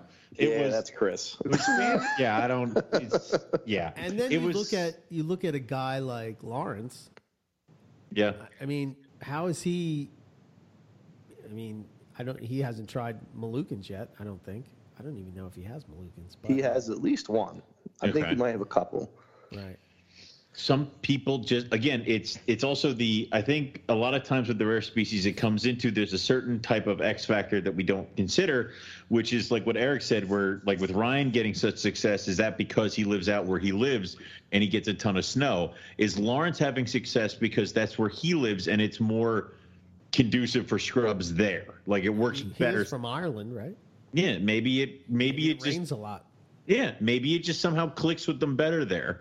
You know, it's you know, it, it's just like that's the way it is. Certain species are able to adapt or not care that much, but other more rare species or less produced in captivity species still kind of rely on certain things. Now, as those generations you know are more and more and more you're going to get it. It's going to be easier and easier and easier because the ones that can't adapt to captivity are going to unfortunately die out. You know it's you got to think of it kind of like ball python but you got to understand is that ball python burned through years of uh, domestication in a very short amount of time just because of how many times they were produced like over and over and over and over and over. So you got to the point where a ball python at one point was very very difficult and now can be bred in like a 10 gallon aquarium by somebody who's barely paying attention. Yeah, but so like most of the species that breed all year round, I would say majority of them are found around the equator, right? i would say so yeah because that's what it's warm as shit and nothing Which is changes ex- which is exactly what we're talking about. right You know what I mean? So like, I I just don't think that with those species in particular, that temperature necessarily is. I I, I mean, it may play a role, but I, I- my approach would not be temperature, and if i think it would if be it was, if I was breeding something like that, it would. I don't think it, I don't think it's temperature, but I think you got to get them to trigger on something because it's like Well, sure. But maybe these is it? islands maybe these islands are rammed by a hurricane twice a year. I would and- think it would be food. I would think food would be the best thing to do, but the problem is, is that Timing, uh, it- it- timing, and food. Yes. yeah, yeah, And it's that's and that's where my mind is gone. Now to throw that into a loophole. Now here, here's here's my two school thoughts with the with, especially the food thing. Right. I remember listening to to Harlan Wall, and before like I did a food cycle on myself, but you know it's usually don't feed during the winter, feed during the summer, you know whatever. yeah. And listen to Harlan Wall kind of really uh, hit home this whole food cycle thing more, made me think about it. So, but now let me let me throw this out here. Based on timing and everything else, de- and it depends for the species. It's different for different species and all that.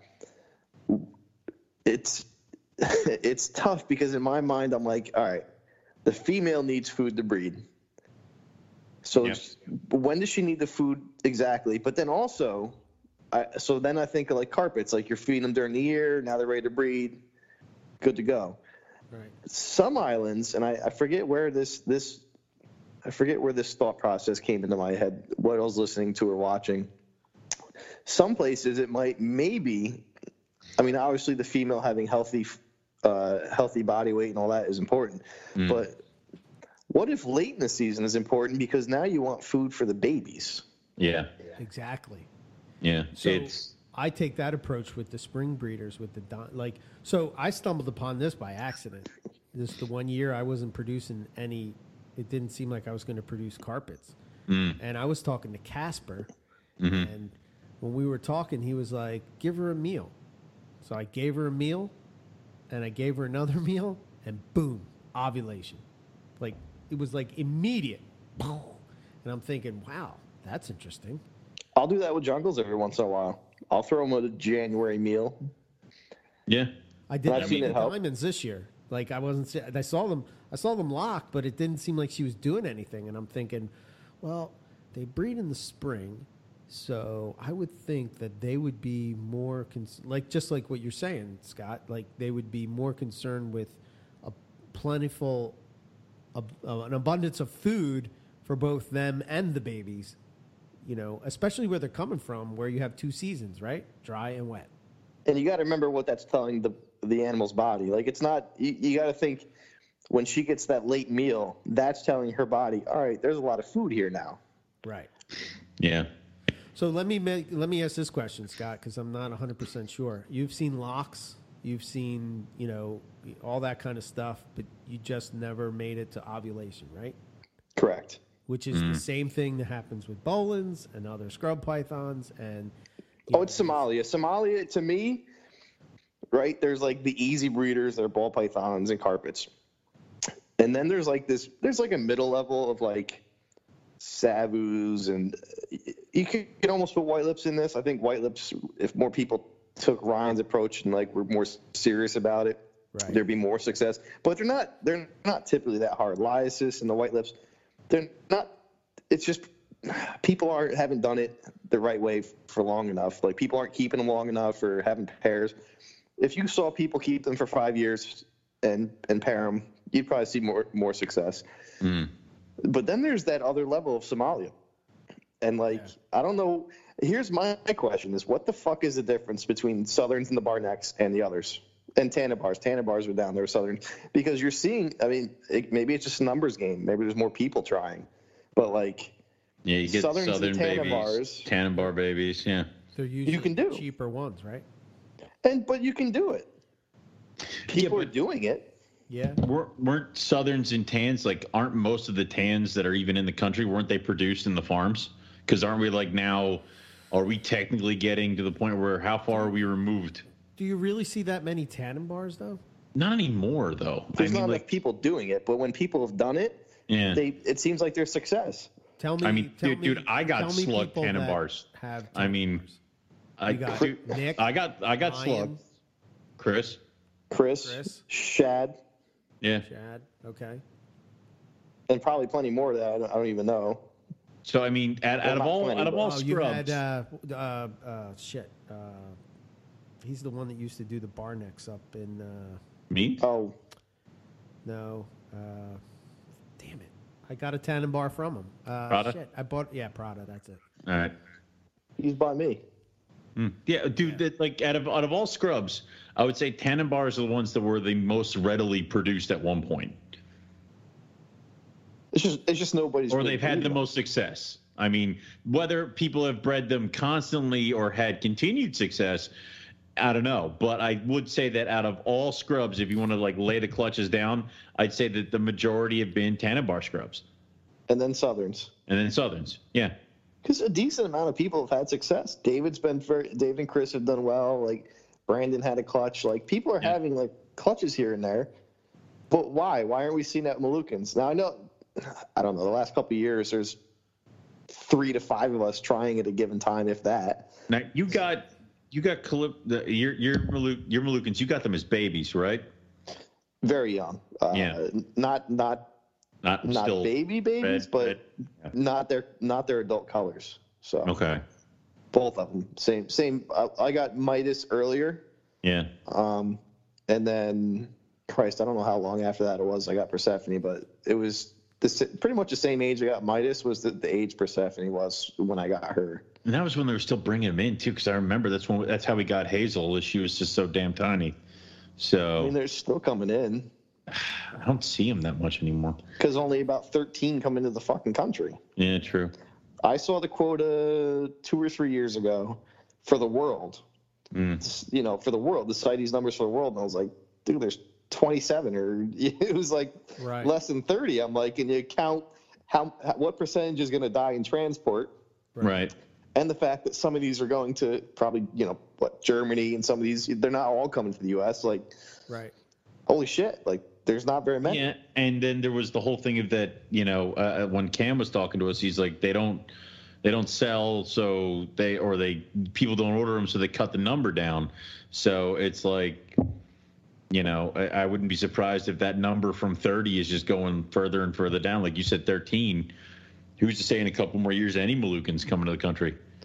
the same point, I don't know what a healthy number is. They're an island species. True. What's a what's a healthy number to come out of off two islands? And they're not they're not huge islands.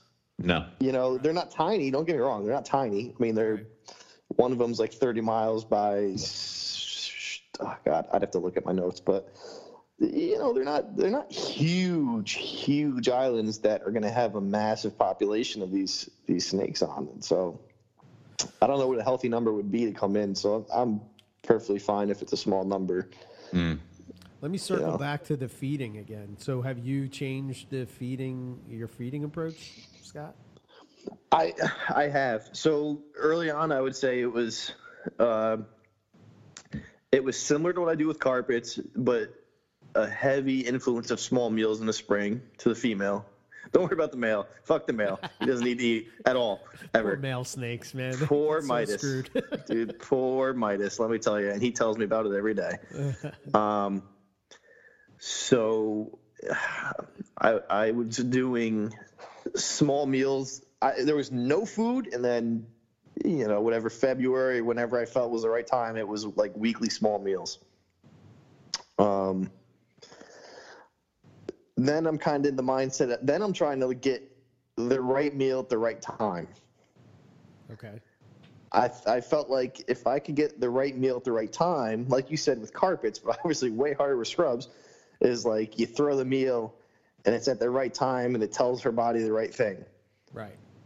Um, I don't know what I'm gonna do going forward, and this is like I said, my mind. I could argue everything with you with with Lukens. Uh, every school of thought on from both sides of the aisle Right. because I can because I, just because I have enough uh, I've educated myself enough on the species, but there's not enough knowledge on the breeding of them. But I've educated myself, and I know enough about reptile stuff that I can look at it from both sides, and it just drives my mind wild because I'm like, ah, I can see where this comes in or this comes in.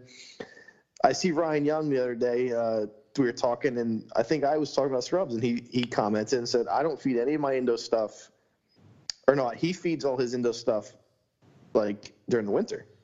The opposite of what I'm doing. Right. Hmm. He's not feeding during the hot months during summer. Correct. He's feeding during the winter. So now I'm like, well, fuck. Well, co- now that now I've been doing that wrong too.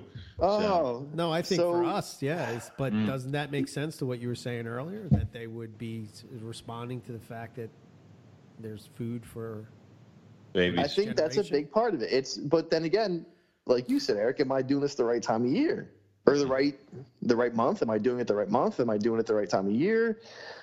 My thought on that is, I'm I'm in the ballpark because she gets very dark during the winter, which I know they normally do, but Right. she her behavior and such that's when it changes. Dude during the summer here she's a fucking chainsaw. Not bad. I mean for food if i get her out she's fine. But dude like right now like if i walk in my room there's no smell of food or anything and she's like oh you got food? Like she wants food. Mhm.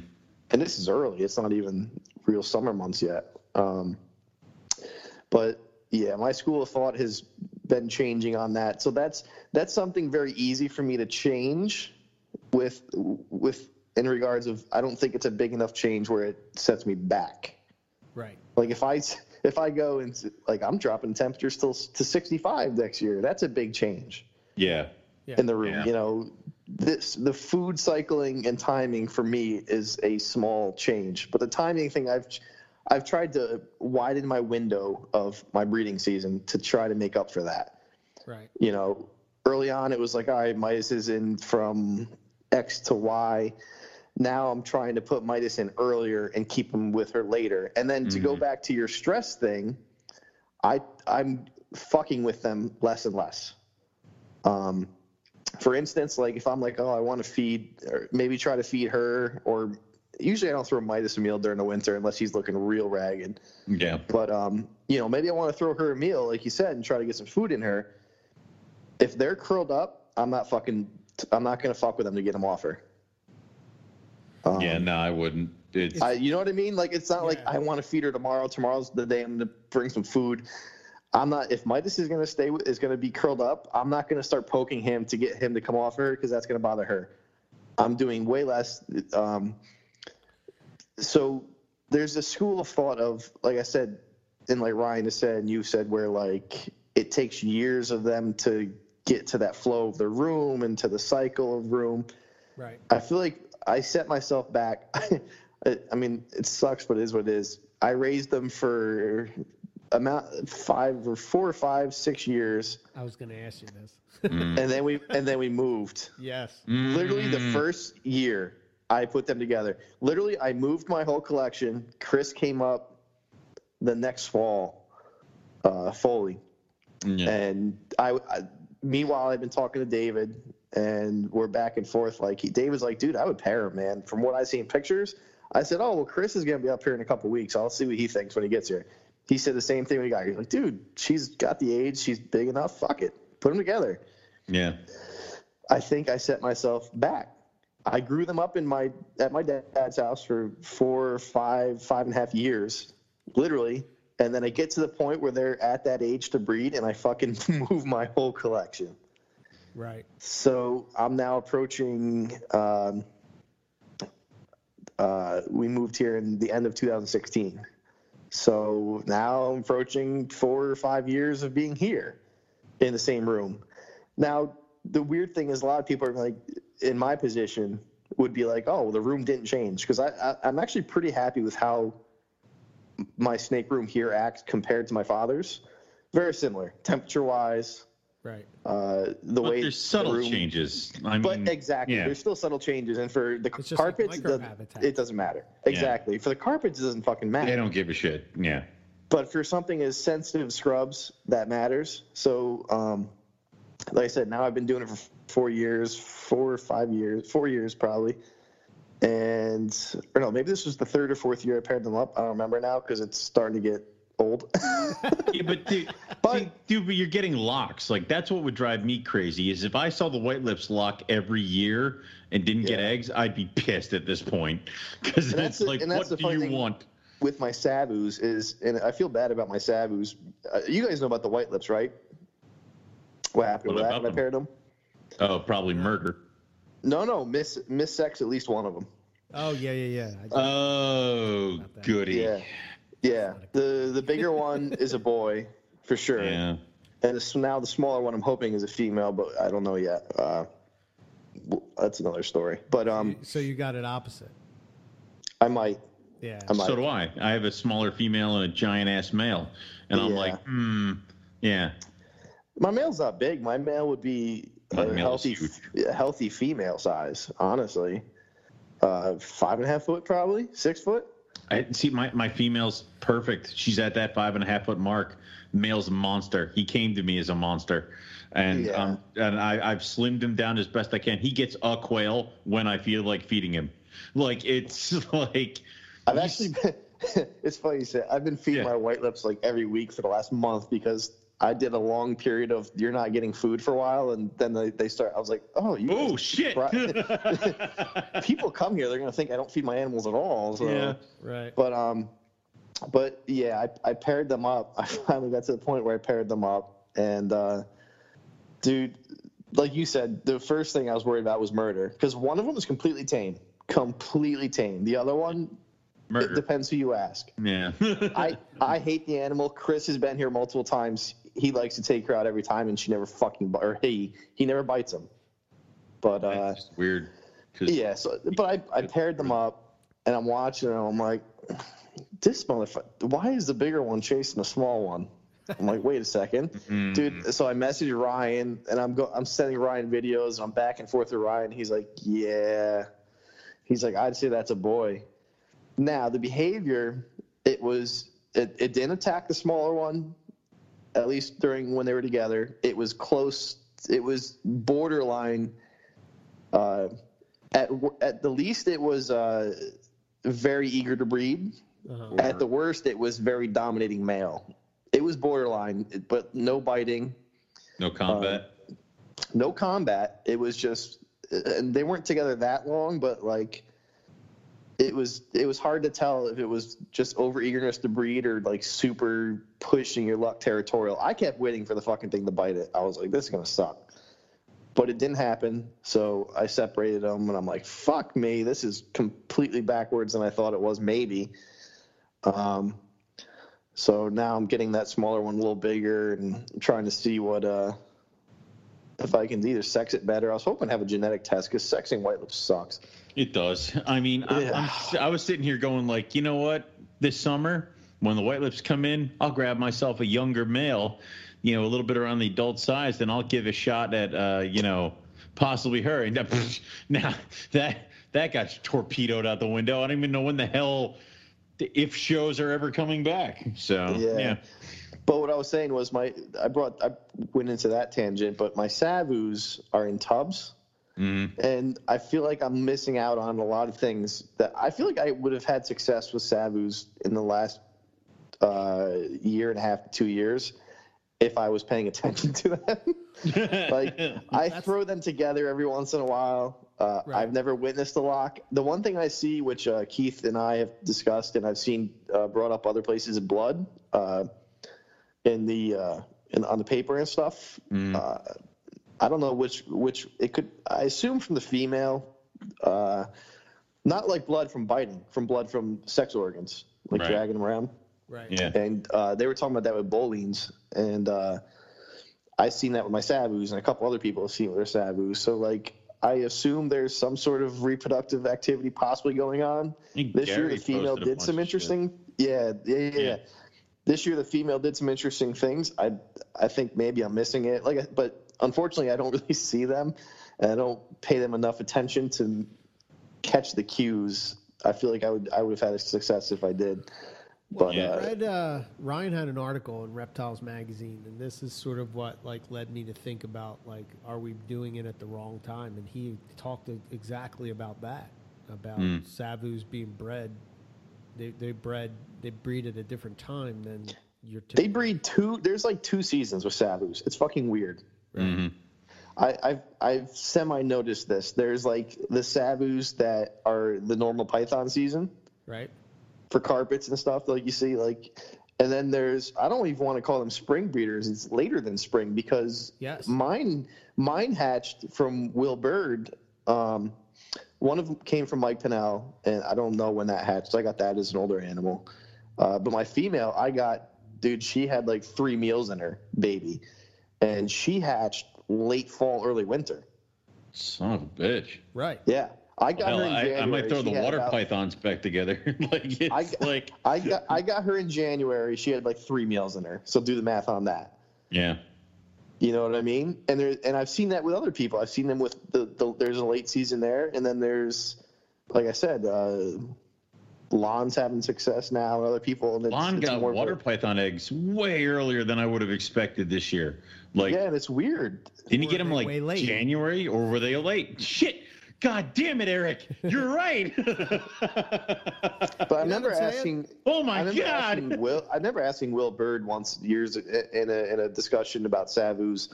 I don't remember if it was on the forum or on Facebook. And I was like, "Do you have any tips?" And it was basically feed them a lot when they're eating because they're going to go through extended periods of not eating. Mm. And then uh, I think they were talking about with the wet season with them, um, wet and dry season.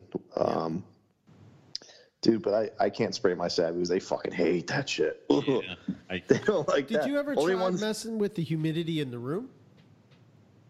No, it's too much. That'd be too much of pain. So, well, I have a natural cycle of humidity in my room. During the winter, my house gets very dry, and then the rest of the year, it's it's actually pretty damn humid up there.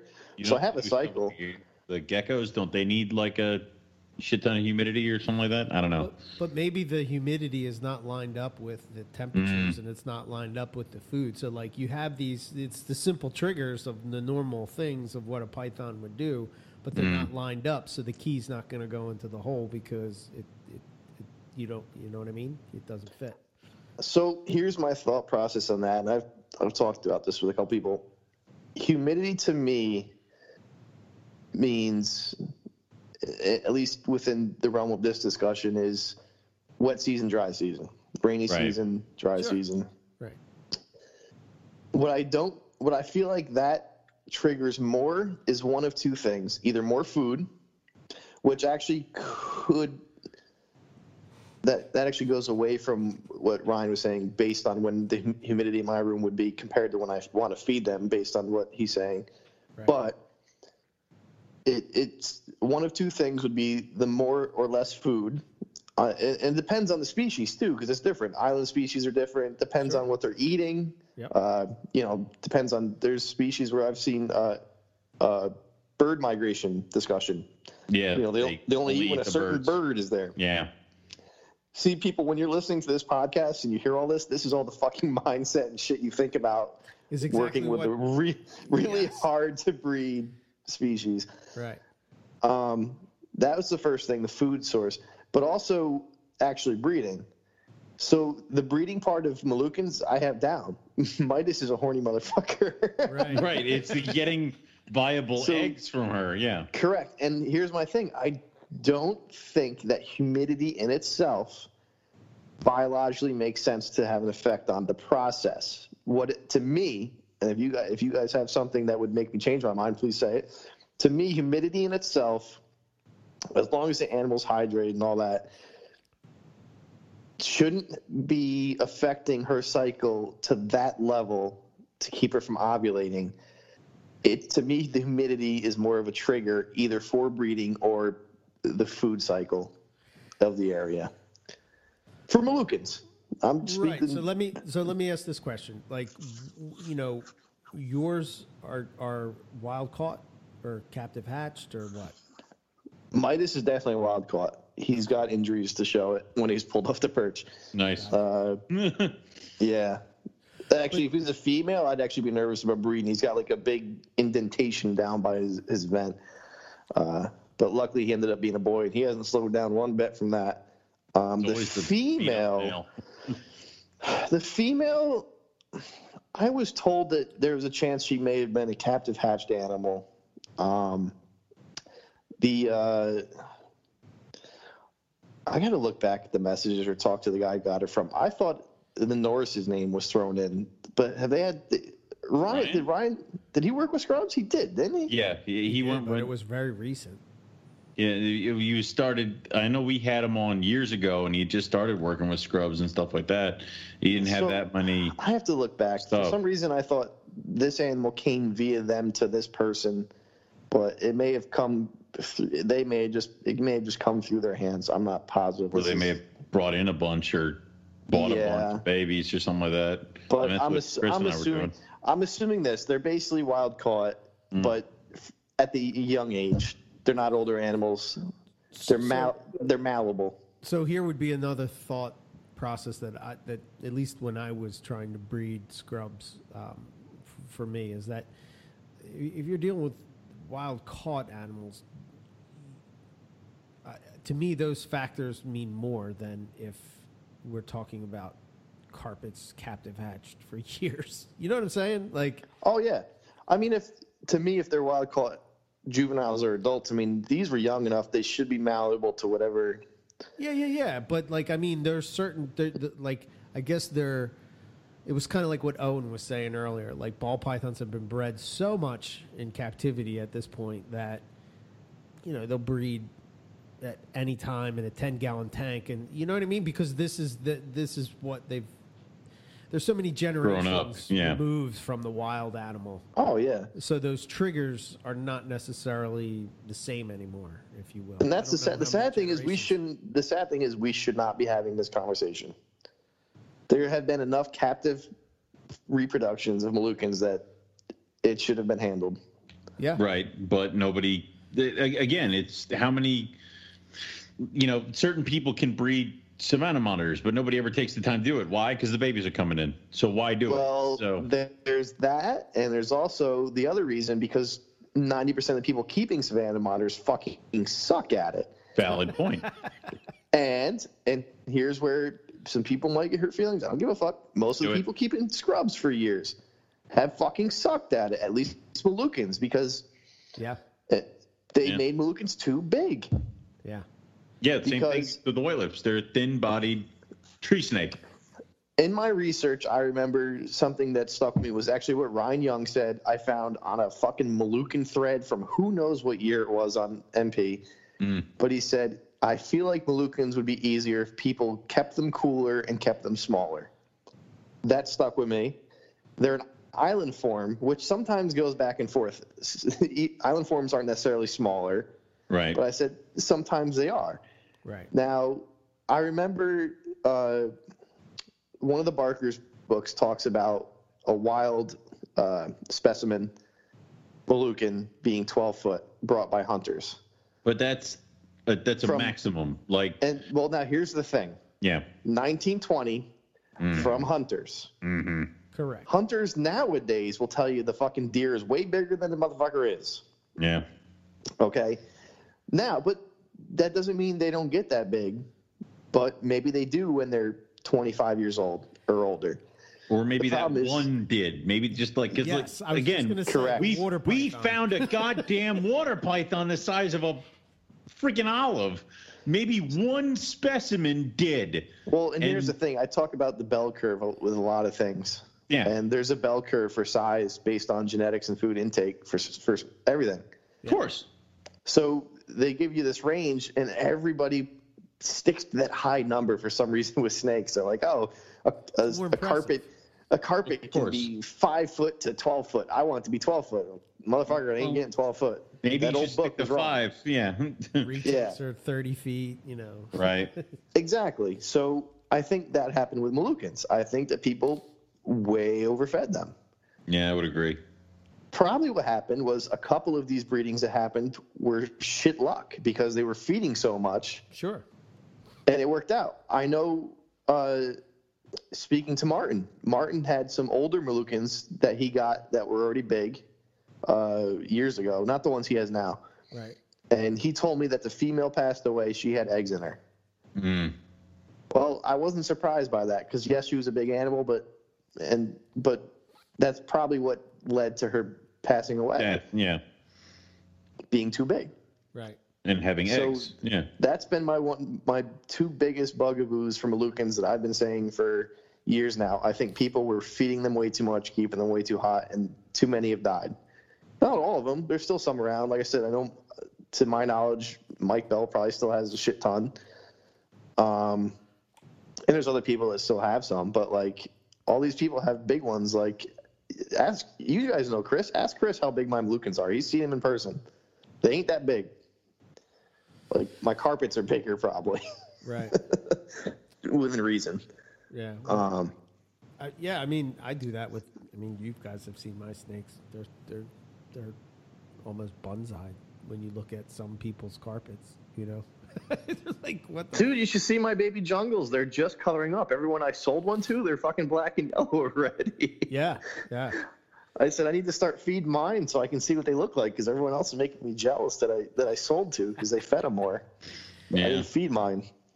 You know, the other thing I wanted to just circle back for a second when it comes to temperature, just again, my experience, and, and Owen, you could probably touch on this too, is like the thing that we do often take for granted is how cool it gets at night. And I'm not necessarily saying it drops down to 50, right? Or 30 or 40 or you know, remember when Boelen's were going down to like 40 degrees? that was like the key. Diamonds kind of the same Yeah. Oh, yeah. Yeah. um, but uh, they they do at, at nighttime. It is way colder.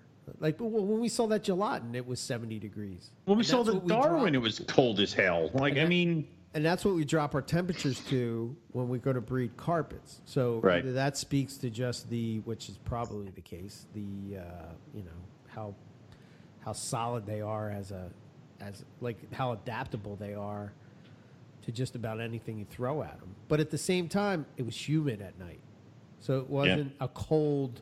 Like here we are in the Northeast when it's you know seventy or sixty degrees out. It's it's it's a different cold.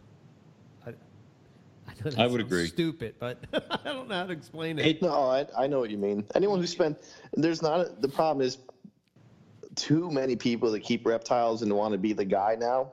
Yeah. They're they have never spent any time looking for these spe- or just any reptile outside, sure. like you know, at all. Like you have no idea. You don't, so then you don't understand how they're using micro habitats or like like you said how different a humid 70 is to uh, a dry 70 Right.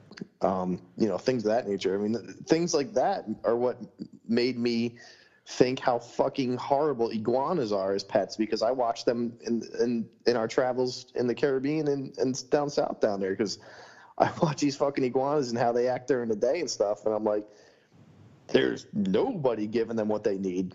you know what I mean? Right. They need first off, they need your house, the amount of space to use, but Yeah. they need a room. To feel the air. It's fucking hot. It's fucking humid. But they most iguanas in the places we've been, they come out uh, mid morning. They go to eat and then they retreat for the heat from the heat of the day. But they're super arboreal. Um, it's always hot, humid.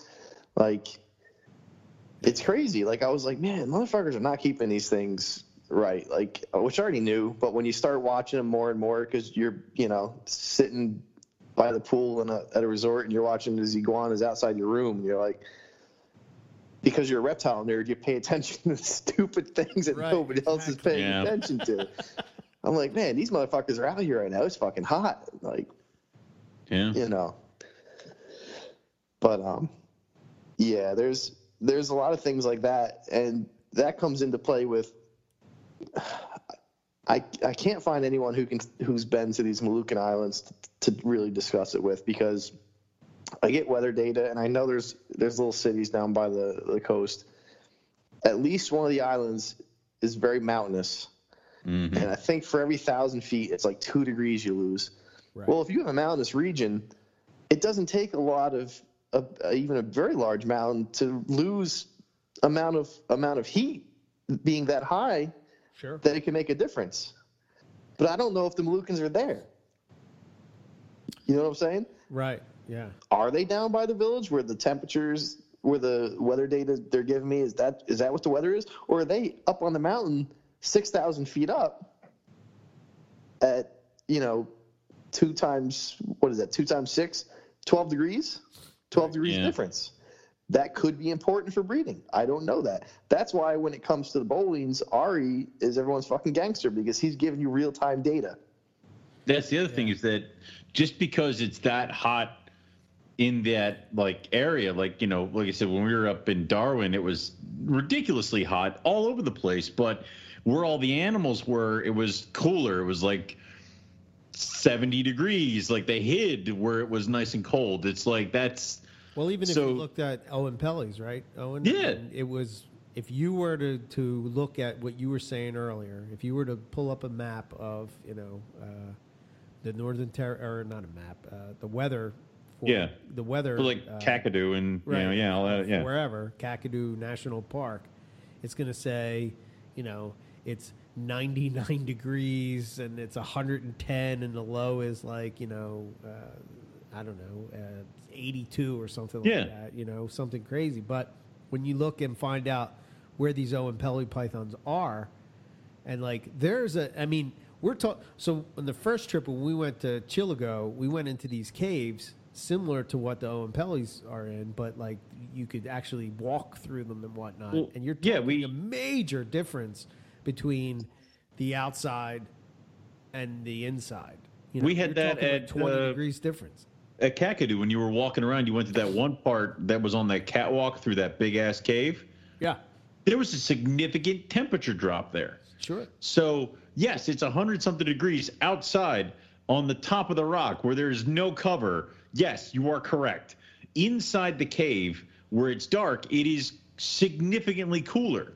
So are we keeping them too hot because we're like, oh well, I'm keeping them according to the readout of the weather that I saw in Australia. Yeah, but is that where the snake is? Well, because in Barron's Gorge, where the Yeah. uh, you know you probably would find jungle carpets uh, there. Uh, it was 7 a.m. right, and the Yeah. rock surface temperature of the spot that we were in, which Son was in this gorge, bitch, that's was right. 110 degrees. I forgot all the stuff that you were doing. You were taking temperatures. you have all that information, nerd. Like you know, it's Well, I think You know? it, I think it just goes back to giving you a better understanding of the animals that you keep in captivity. I How he lost I- his and phone. obviously, it's not easy to go to the you know the Moluccan Islands. Um, obviously, you know Do more you people remember- would be doing it. Do you remember when we were at the, we we just gotten off the plane and it was hot as shit and we're on the beach and Keith is looking out to the ocean and we're like, "What's up, Keith?" And he goes, "The Boelen's are right over there. I, I wonder what they're doing." It's like Sorry, that's my gangster. He had that. He had that He- same thought. Remember when we were sitting We were waiting for the top sun of- to go yeah, we're down, and we're we're sit, uh, Scott. We're all on top of this mountain, right? And it's it's right where we found the Oenpellis, right? And Yeah. We're just sitting there. We're waiting for the sun to go down, and each of us took a corner of this mountaintop. just this And- chill. Yeah. and we're just chilling, just waiting, just looking out into the environment, just seeing what we see or whatever. And you know, I think I went and chased a we- wallaby. Yeah. we kind of like met back up and like you know Keith's like he's just there just thinking about Boelen's python. Keith, so just like Keith, Keith gets this look and then he looks at a horizon and he goes, I wonder what the bull and I are doing right right, now. It's like, oh my God. it's That's it's so like how I- close. it's so close. It's like, I imagine if we got Scott close to the Moluccan Islands, he'd be like, they're over there, just over there. Dude, there's there's probably no way me and Val could go for vacation there because usually when we go away, it's like it's partially relaxation at a beach and all that, and it's partially like adventure, fucking Right. excursions. There's no way we couldn't. I wouldn't be on the beach at all. I I'd be like, we're not doing anything till I find a fucking Moluccan. That's it. right. There's no vacation till I find this. Then we This can is a mission.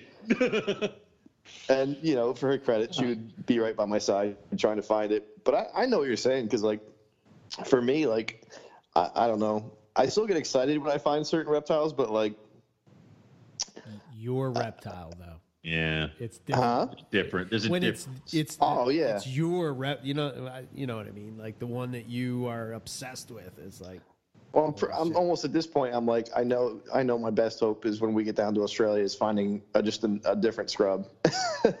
That's as close Yeah. as I might come. But uh, It's, like, dude, I, I remember being in. Costa Rica and talking to one of the people with us, and like, he's telling us how, how common jaguars are in the area, and I start looking into the darkness of the jungle, and I'm like, uh, you don't, uh, take, you, don't, you don't take a moment to be like, maybe I shouldn't go try to find a jaguar. Wasn't you know? well, like a we were we were survivor man? herping, we were Oh. herping. Oh, you were herping when Jesus you were, Christ. Oh my god. Yeah, we were in Costa Rica herping, and we were we were. So the way they did it was we try. Uh, fuck, who was it? Ray Morgan and Mike Clarkson are like, here's who you need to talk to. So we went and stayed with uh, this really nice family, super hospitable. Uh, he owns an eco zoo. Nice. So he's got all kinds of snakes and shit. That's how he played with his Bushmaster, uh, his, Yeah, an adult that- pair. Fucking awesome. Yeah. But we went herping that night with him and his family. So his son spoke English, so that's mostly who I talked to or, or dealt with. And the way they do it is they drive up, and it's like a, it's like a cleared road because the lower area it's mostly farmland at this point. yeah. But once you walk up further, then you get into the jungle where by the time I get back to Costa Rica, Lord knows it'll probably be fucking farm too. You know what I mean? Right. Sadly. But Yeah. so it's a clear, it's a clear, it's basically logging road is what you're doing. And all we did was we walked the logging road and just herp the edge of the jungle on both sides. There's a break in the tree line, and that's where shit's gonna. It's almost like when we were driving, it was trees on all sides, but the road It was, and it was the you a break. safest. Yeah. I mean, you're in an area where literally what they do is he gets out of the car and he finds an eyelash viper right off the bat. And I know that's well, I, and I know that's his thing because he gets out and he immediately looks around the cars at the, and we're not in the jungle jungle yet. We're like on the farm road and there's farmland on one side, and he immediately, I think that was that's probably what he does is he immediately goes to find an eyelash viper to get one on the board. Right.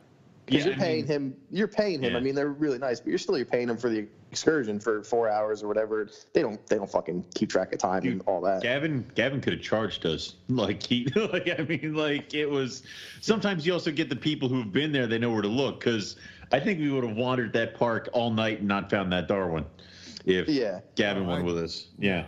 I never would have looked where he was. Well, see, that's why I don't think it, taking you to Costa Rica would be dangerous because I'd hear like a rustling and I'd turn around and a jaguar would be dragging Eric back into the woods Well- because, you know, hobbit size. you know, we're Yeah. halfway into the jungle now, and I'm talking to Victor, and I'm like, hey, and it, and it hit me. I'm like, oh, we're in. Co-. I'm like, I gotta ask you. I'm like, is there like jaguars in this area? And he goes, well, he says, uh, you know, there's not a lot or anything. He's like, we did a, uh, they they helped a, a college do a study. And they put camera traps up, and he's like, "Oh, we only got like six or eight hits in two months." I'm like, "Fucking What the hell? about? They're everywhere." Oh, I'm like, Not a lot, you know. It's like Jesus. So now I'm like, all right. So now I don't, I don't only have to worry about me or Val stepping on a Fer-de-lance. Now I have to worry about Jaguars. And everybody gives Australia a bad rap, you know? yeah, Dude, Costa Rica is pretty gnarly, man. I won't lie, but I don't know, man, but Costa Rica's got like if, if you want to compare venomous, I think I'd much rather find a fleur de lance or a, a bushmaster. Uh, I mean, like, uh, I'm I'm surprised we never found a death adder or anything like that. But I'm sure we you ran know, over a bunch of them. I mean, I mean, I, I several. mean physically ran over. I mean like We walked, probably walked over them. We probably stepped near them. Yeah. Um, but you know, I, I'd rather deal with the big vipers than like the elapid. Like the brown snake, you know, th- those are I, elapids scare me. They're flighty. They move quickly. No, oh, thank you, Hundred percent, hundred and ten percent. That's why I never fucked with them. Back when I fucked with Venomous, there was one show in Hamburg where I went there with money. I borrowed some money from my parents, and I said uh, uh, the plan was of those Hamburg kids, like, you're like, I would like a, like a mama, Well, please. no, no, no. Well, no. At the time, I ha- I had been working with Venomous. Okay. But like I I was short on cash and I said, hey, I'm going. I asked my mom. I said, I'm going to the reptile show. Can I borrow some money? I said, I'm hoping not to spend it, but if I spend it, I'll I'll pay you back soon. The plan was was to get a cobra. Jesus Christ. Me and this other kid were gonna get a cobra, and we started talking to the guys who were representing Glades at the time down there. Oh boy. And the rep starts telling us stories All about this is going poorly. the, the rep starts telling us stories about dealing with cobras, and I'm like, ah, fuck this. Like, I, at, at the time, and, and still to this day, like, I don't have anything now, of course, but I always worked with like shit. Like you said, I, I felt in control of either tree vipers or short little fat gaboon vipers. Yeah. Yeah, Fat N- nothing gaboon. that is going to make a run a run at you. Right. So yeah, he's telling us stories about like cobra problems, like one getting under the bed and they got no shoes on. I'm like, uh, I Mm. don't want to deal with this. And then uh, luckily at that show, I didn't get a cobra. I ended up buying. I bought a on. pair of uh, red pygmy rattlesnakes from a guy's backpack. Christ. Yep. Okay. So you and Foley were both were both the classic Hamburg kids, where it's like, I came here getting rats, but you know what? That forest cobra just I cannot resist. It's like, wait, No, Foley Wait. would get the Cobra. I was actually smart enough not to get the Cobra. his dumbass got lots of cobras and a couple know. of mambas. Yeah. me and him are very different in that. You you can ask him about the Arudu Viper adventure. Oh, I already I'll, know that story. I'll still partially never forgive him for. So yeah, Yeah, I know that story. Yeah. I know well, too many stories. yeah, you do. you know too much. We may have to kill. we may have to kill Scott, Eric. I'm just saying. No, no. But Jesus Christ. But no, I can see that. But um, that sounds like a badass trip, though. Regardless. Yeah, I'm lucky. Like like I said, Val likes to do crazy shit. She wants Yeah. to. Like, it was her idea. Well, I mean, not that we wouldn't do it anyway. It's definitely in bucket list. But she's like, I want to uh, dive with white sharks. I said, Fuck, okay. All right. It, it's So it's I don't know better when you don't gonna have to convince them. Like you know, and it's it's easier when you're the one who has to be like, all right, like yeah. So uh, we're both like that. But we're I'm weird. Like I said, like most reptile encounters now. Um, I mean, like Eric said, if it's your reptile, that's different. If I see a jungle or a Moluccan, you know, that'd be that'd be tits. I mean, seeing that Bushmaster, even though it wasn't in the wild, it was his it was his uh, captive of 12 years. yeah, Seeing that animal was like, holy that's fuck. an impressive beast. Like I yeah, mean, that's a big animal. it, when you see animals like that, don't you kind of wish that certain zoos would like step up their game a little bit? it's like, it's like oh, I went to one zoo. It's this is the tank where they keep the timber and the copperhead together. Yeah. Okay, and then I go to another zoo. Hey, look, it's a tank with a timber and a copperhead together. Oh, look, it's another tank with a gaboon and a rhino together. Same goddamn like. Step it up. Like, give me the freaking Bushmaster. Like, Yeah. I mean, there's other shit out there that would be very cool and impressive. So, Oh yeah, Um, but at this point for us, it's like almost sometimes I, I I'd rather a non-reptile uh, encounter at this point because uh, yeah. You know. so, because there's so much fun shit to see and do out there. I mean, like I said, we swam with whale sharks. Yes. Um, we had wild coatimundis come up into a tree with us nope, and eat out of our hands. nope, nope, nope, nope, You know how much you love No. them, Owen. no. These two Nope. are nice though. I don't give a shit. It, it, they're they're all adorable with their little peeping and He stuff like that. PTSD, and then they have their man. then they have the then then the peeping becomes very sharp and irritated. Then I'm bleeding. No, nope. So, Fuck Kalani yeah. Bundies. No, Owen's having flashbacks. I'm not having a good time anymore. End the episode. Oh Jesus! Oh man. It only took this long for me to get to you like that. Shit, I, Uh, haven't dude, pissed, it's I haven't pissed off enough people yet. Cody's and Kinkajous and any member of the raccoon family. No, Who do we have left to piss off? Who's on know. the list? What else? We got like the list? start, you, if you want to start just calling people out, we're not going to stop you. Who do you want? Who do you want me to piss off? I don't know. I usually don't call people out to piss them off. I just say uh, just say things that are aimed towards them and Let, piss them let's off. do this. Uh, What Oh, no. grinded you? What, What has been no. grinding your gears? what's Like, what- grinded your what's- gears, Scott? What's upset you, Scott? Yeah. Oh man, we can't do this. I mean, we could and we We can't. can't do this with a recording. it. It's too late. Eric records all. Well, yeah, I always record it, but it Well, there's one. always There's one stop. thing. There's one thing we can't talk about. Let's be Yeah, no, no, honest. get that. Yeah. We can't talk about that. Yeah. Um, I don't know. Today I was annoyed just by the stupid uh, carpet pythons group. Oh boy, all right. Why? why? Yeah, why, Scott? Nope, nope, we're not doing this. I see where this No? is going. you guys gonna have me on there every week doing a what grinds Scott's gears. I would love that segment. You can just record it yourself. I'll, I'll, I'll tell you what. I'll do it on one condition that Yeah. I, I, I follow up another segment, Jim from Morgantown. No, he's, he's a lost man now. He's he's grown a beard. He's wandering the wilderness with no sports. It, he's Oh, a broken yeah. man. No, but he's a unfortunately, character.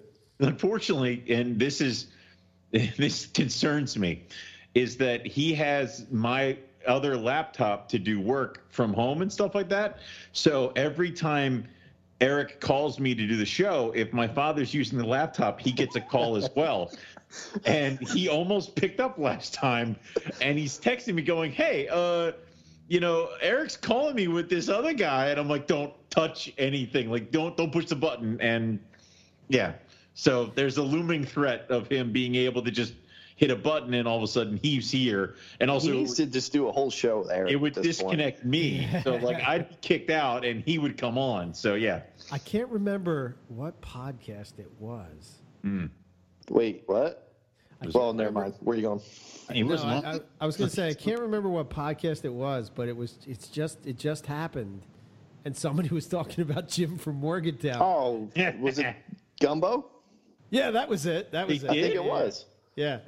And they were talking about Jim from Morgantown, and I was like, "Wow, he's such he's he's so famous now that Yeah. he's he's gone on to other reptile podcasts." Oh, dude, Jim, James- he's a celebrity. James, Celebrity. James is texting me right now asking me if I can come on to the show with him and Joe right now, which I have a feeling it's just going to be more of Joe ripping me or them quizzing me on ball python morphs I don't fucking know about. So that shit yeah. was pretty funny. To be It- fair, I, w- I had no clue. Some of those names, you. like I was like, he gave you six names. I don't think any of them's a morph. Fuck. and Eric's like this, and I'm like, I, I'm seriously calling into you know doubt that Eric doesn't have like three racks full of ball pythons he's been hiding from us because he knew too much. I do not, man, but I do. do.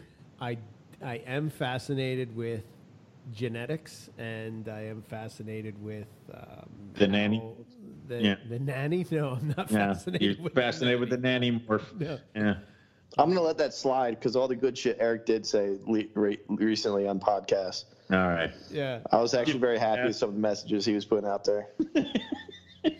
I was trying, man. I was trying to represent. You know, it's different Oh, when you're the when you're the when you're the guest. You it's have a- weird. it's it's a Well, it was good uh, because it was some thoughts I've had, and you know, I, I am I'm hoping to get a, a blog going again, back out soon, and Yeah, uh, dude. some it's just some of the thoughts I've had. You know, like people don't understand that probably 98 percent of this hobby is pet owners and Yeah. not breeders, and Yeah. We have to change the dialogue because right now the dialogue is like breed. Everyone should breed. Everyone's got to breed. Like no, like not everyone should breed. No, no, dude, if you if you dig like you're saying, if you dig bredli and you think a hypo bredli, you know, stonewash is the coolest animal you've ever seen, buy it. You don't ever You have to don't breed it. have to breed you it. You don't do not have, to breed, it. everything with a cloaca. That can just be your badass pet that you can just Everyone have should have a fucking pet if they're in the hobby. Everyone Yeah. should have at least that one animal. They're not breeding. They're just keeping it for the pure enjoyment of having that animal. I have Like, my re- I have my retic. ticks. I've got my scrubs. what? Well, yeah, they're just you just get to watch them and look at it. Oh, Yeah. we've got. He likes to say species in singular n- and names. He like he, he says retic. That really means reticks. No, I, no, no, no. Oh, this not in this sense. to no, say not in boa this one. when I have really has one. boas. No, I do not. Well, no, I See, have. we have a couple olive. monitors. hold we have on, a tortoise. I got multiple retics, but You can one also of them, tell when I hit a nerve when his voice raises. You're damn right you do. Um, I can see it now on when I edit the podcast. I can see when it goes delete all into a this higher shit. decibel. I'm like, oh, that's where Owen got mad. and cut. It's like, but pretty no, much got- every carpet fest with me and Chris. yeah. Well, I Owen's I hide, always screaming. I hide from Chris at one point, but um, no, I got the one retic that I'm not breeding because that was the pet from Matt, and I don't want to breed it. It's probably a sin because it's like a two thousand dollar animal, but whatever. So It's you're right. 14 genes in it, man. What are you doing? I know it. Just sitting with it. It. I'm a horrible. I don't want it. it Maybe you can trade somebody for a white lip for it. maybe. Well, Here's the thing: you don't have to breed everything with cloaca, but at the same time, if you have that one animal that is needed now, maybe you should put it in the Maybe hands of should part it, who yeah. will. Uh, and mostly the Simalia complex, and maybe like if you're the one random person who has a Duns python that hasn't gotten to Ryan's hands, get that to his. What the hell is wrong with you? Yeah. Yeah. yeah. If it's something like that, get you know, maybe you shouldn't keep that as a pet right now. I mean, it's it's that's a hard thing to say to someone, but Yeah. you know, we're- may lose the right to import shit in six months and 12 months tomorrow. You know what I mean? I you- would you Dude, I, I remember that's gonna be weeks before sale? this shit. I remember a week before this shit happened. I never thought everything was going to close down. Never. No. I was I was laughing with a guy at the auto shop getting an oil change in my truck. How he was getting on a, a he had to uh, do like a phone call that night with higher up management about COVID. And I'm like, I'm like, are you fucking kidding me? Now the world has changed that fast. Yeah. So Dude, I could see it happening now. Six months ago, I never saw I, anything you would have said to me. I'm like, ah, unless it was like, oh, this country's going to shut down. Okay, but now we're in a real threat of losing importation of all these animals, everything, nothing coming in, nothing, nothing moving. Can you imagine people's like the shit that people are going to put up for sale just because they think it's, you know, now it's worth something? Like they've held on to this pair of white lips, and now that pair of white lips is worth God knows how much. And Well, I was already told up. Moluccan prices are going to be sky high, if, if anything, this year, which I wasn't happy about Yeah. because I was actually considering making a move. I should have made a move years ago. I I'm- should have got I'm more. pissed that I didn't grab more uh, hognose this summer because I was planning on grabbing some more um, before Madagascar shut down. But now Yeah. I'm like, fuck. Well, so I know it- neither of you care about it, but I picked up a whole bunch of imported Papuans of all different bloodlines and Papuan carpets galore. So yeah, no, good. dude. I'm good. Yeah, I don't. Yeah, that's adorable. Um, but yeah, no. So it, you can't. what it- happens I- if they shut it down? Yeah, well, if they do, then then that's it. Like the one thing that made Papuan Pi- Pop, Papuan carpet so good is that you had the influx of wild blood. Now you're just like everybody else. So At least on the bright side, it's just, that'll be just like Australia. We Yeah. we have them here. We've been here We're not in danger of losing jungles. We're not in danger of losing coastals.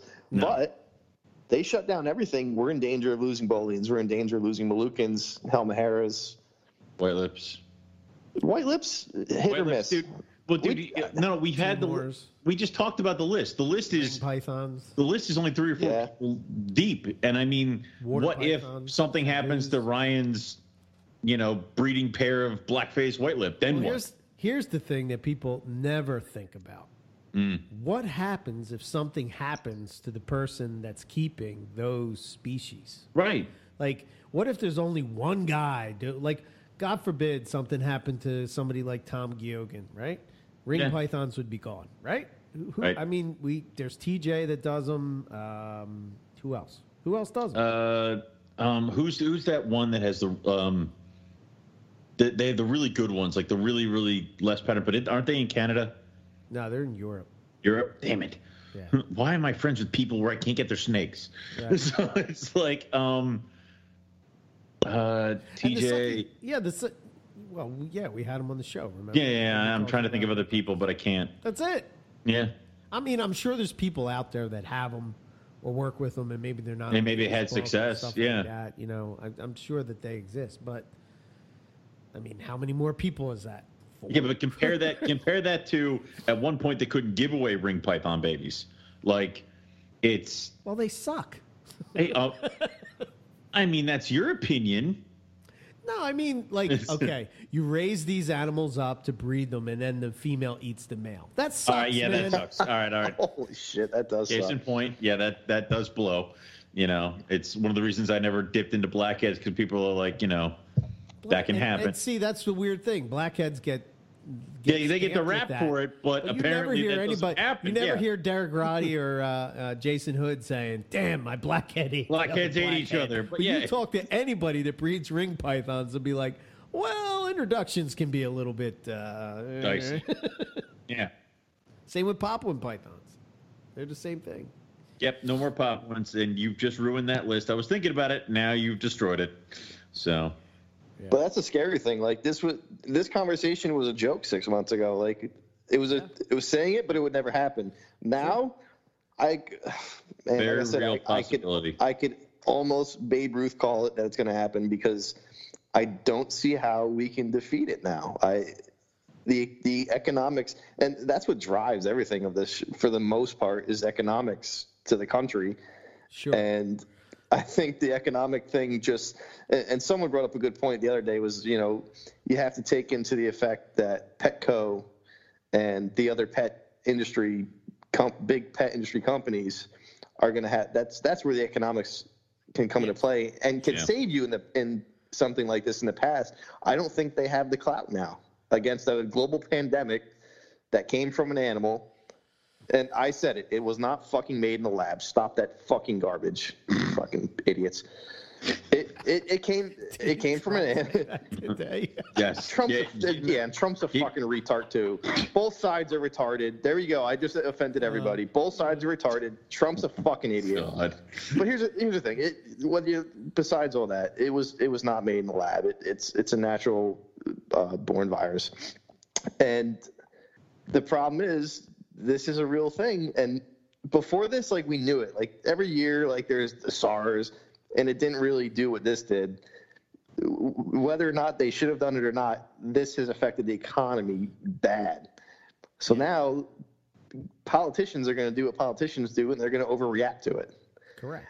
And I was hoping, my hope was that like the exotic pet trade would kind of just, we kind of things would kind of just smooth along, and we'd just kind of skate, and then long enough, and then it'd be like, well, it wasn't that, until they, a couple senators wanted to end it, and now that now that it's on the forefront, I don't know if we can get take it back.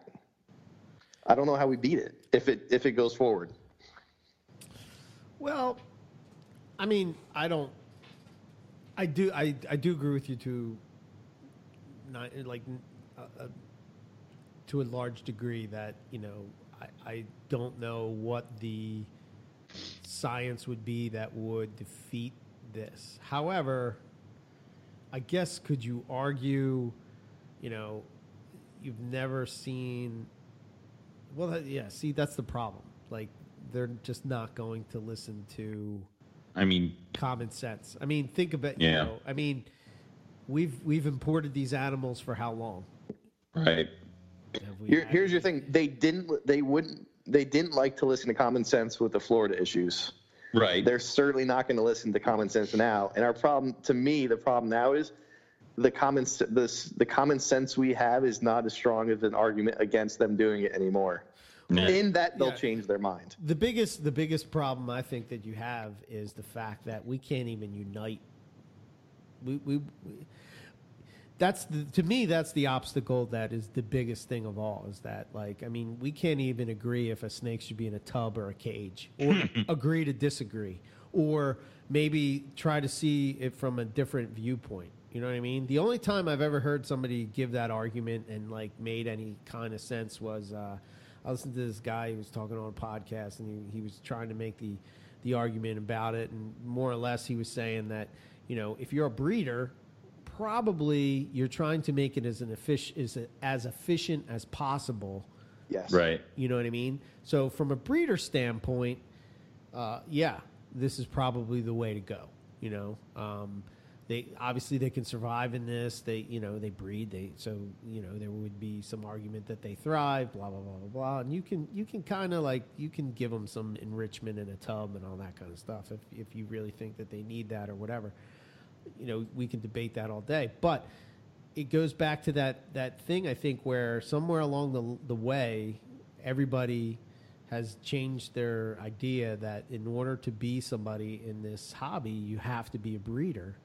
And you know it's and and the breeders don't do sometimes we do ourselves a disservice. And i used to say this before like you know to me and even this this is going back when Morelia was all together you know um, to me you can't get a better display snake than Morelia you know Yeah. there, there, there- there's a there's a color a size and a pattern for every possible scenario you could want Yeah.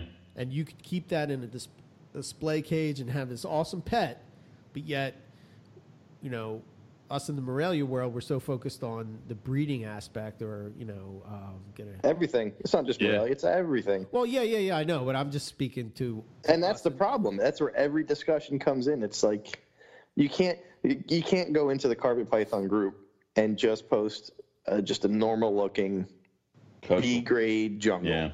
Right. because Oh yeah. Yeah. You, you can't even just post it and be proud of it because they're going to criticize the cage they're going to criticize the snake oh you don't have lineage oh you don't know what the fuck it is it's just their Who pet cares? Right. it's just their cares? pet it doesn't Try- matter I get hit up with that more, probably in the last year. I don't know what the difference is, but I've been hit with that question more so than than anything. And this is how I always try to answer it. First of all, like they'll answer me like, uh, "I just got it today." Somebody sent me a picture, a, a video, or something on Instagram, and they're saying they picked up this snake. To me, when I look at it, it looks like an IJ, right? That's what it looks like. It- you know, there. I know we all say that you can't tell, and you know, but there are some there are some tells that could tell you you're never going to be able to know 100% but it's not like i think sometimes online and this is just that you're typing it on on a you know with your keyboard rather than talking to somebody Uh, so those little nuances are lost but like it comes across dickish because it's like well you're never going to be able to tell Right. but which is true but You're not. Yeah. you know, you have that person that just got a carpet python, and this is your introduction to them, and you're telling them that their animal sucks because the lineage doesn't go back to 1996, you know, and it's like, I don't know. I always try to first, whenever that happens, I take a look at the snake and I say, well, it could be this, right? Mm-hmm. And let me say that that snake is killer. It's a killer snake. Always compliment the snake. That always Yes. softens the blow. Yeah. Yes, it's a You, you gotta, you gotta, gotta kind of give And them when, compliment. see, when I Yeah. when I do that, Eric, I do focus a little heavier on the fact that he, here's why you can't tell and you can't tell. I don't. I'm not even necessarily doing it for the original poster. I'm doing it for the 60 people that are going to read this thread correct. right. because the person posting it's probably their pet Right. or not, but probably, and it doesn't really matter. But the other 60 people all want to be breeders. Right. Well- and they want to find that they had And that I one want, snake. I want and they them wanna learn the to right way. So you Yeah. got to do the balance. Right. So this is what I try to say to that person. I said, "Well, what are you? What is? What is? What are your plans? Is this just a pet, or is it something you want to breed? Are you something that maybe you're going to think about that later down the line? Like, what? What is your? Oh, it's just a pet." And I was like, "Well, then, dude, you have an awesome snake. You Yeah. know, It's Exactly. what it is. It's just an awesome snake. Like, and I would tell them, I would say, you know what I would call it? I would call it a jungle type, or I would call it a, a, a coastal type, because at the same breath, and this is what irritates me with sometimes with how this goes, is like we'll we'll like knock down that person that's you know has this uh, snake that's their pet, and it doesn't have lineage that goes back. But somehow, if there's like a lineage missing, and you you pick the subspecies, and it's just like, oh well, we've accepted that that you know Yeah. that that's that that's what it is. You know. Yeah. You know what I'm saying? Like you'll call. Think about it. Undocumented coastal, undocumented jungle. You can you can. I'm sure between the three of us, we have an animal in our collection that you could trace back that has an animal that's questionable. Of course. I have Sure, high usually. cons in I have high cons in my collection. Sure. Everything's quite. I have both. Yeah. I have one that's traced back, it's pure, and I have stuff that's traced back a couple, and then there's an unknown. But you still call it a jungle carpet, right? True. Usually, Right. jungle So- type. Right. Yeah. So why are we so uptight about you know somebody calling their snake, uh, you know, if if they have no intentions of breeding the snake and it's They can do whatever they want, pet, yeah. What difference does it make?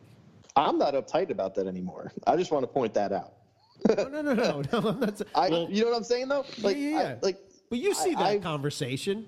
You and know what that's I mean? and you're you're 100 percent right. And the problem is, and like I said to Brandon today, I was like, the problem is the 60 people commenting on this haven't fucking earned the right to fucking be dicks about this because they don't fucking know themselves. Right. Like, you just need to slow down a little bit. And listen, you know, when you were getting started, I mean, I know when I got started, I had several animals that were crosses that I picked up at a show that there was no lineage on. And then if you decide you're going to start getting serious about this kind of stuff, you do eventually either sell those animals or just keep them as pets away from the breeding stock that you get from people who you can trace back the lineage if it means if it is that important to you if you're just trying to break if you're just trying to breed cool morelia then you might not care and then you just have to make sure you label everything appropriately Well, you know what's I- happening? that- And I think Eric, I think you brought this up recently on one of the, the other podcasts, uh, or maybe I heard someone say it. There's this, there's this whole thing now that everybody's got to be heard. Everybody's got to put their fucking opinion out there. Most of their opinions fucking suck. right. But here's the thing, and I, I, I liken it to when I first came into the Morelia community. I had years of keeping carpets. I, I had knowledge of it. right. I didn't say a fucking word because I was watching debates between Nick and Yasser and fucking you Yeah. know Jason talk on the forum, and maybe it was easier on the forum to be quiet than it is on Facebook. Because if you said something on the forum, nobody responded. If you were nobody, you know, no, you could say something Yes. and no, they're just ignoring you because who the fuck's this kid? He doesn't know shit. I spent I don't know years. I didn't say really much until I slowly felt more comfortable. And, you know, I just posted pictures of my animals, asked questions, slowly integrated myself into that to where I felt I could join the conversation. Um, Oh, 100%. Yeah. and I and I've taken that approach for everything. Like you'll see me very vocal in a carpet group, but if I go into a new species that I don't fucking know, I'm not gonna fucking even if I like cl- like klemmeri day geckos uh, we have. I won't go in and fucking act like an expert in the in the group compared to some of these guys because it's we've been very lucky they breed easily, but like I'm not the expert. I'm not the I'm not. Yes, I've had I've had good luck with them and Right. they're healthy and all this, but that even at that level of success, I don't feel comfortable going into a group and giving someone else uh, advice or answers because I don't know enough of the the uh, the intricacies of these animals to to to be able to do that. So nowadays, everyone's jumping in, and to my, the, I think the problem is that breeder mentality. Like they're answering as if they're breeders and everyone's a breeder. Yeah. No one's answering as that person, like you said, that person just they don't care. It's just a pet. Right. Lighten up. We're not fucking. It's not really a big deal anymore. Like if you want to have a serious debate on purity or, or carpet care, then you know what? Come over to the carpet discussion group and tag me, tag Brandon, tag you guys, tag Jason, tag Mike Curtin, tag any experienced breeder, and we can do that. Right. You guys, mm-hmm. you guys know me. I got no fucking problem with that. It we can it- go down that road. If anybody Don't- wants our opinions, all they have to do is send a question to info at moreliapythonradio.com. We will happily answer it Yeah. on air. Yeah, you So, can come get come I debate the no people problem. know. Come Yeah. debate the people with success and and respect in this in the in this niche. Fucking don't get into this argument on this poor kid's fucking thread because you don't know the fuck you're talking about. And I say that because they were they were screaming today about this kid having a. Some people are screaming about it in a glass tank.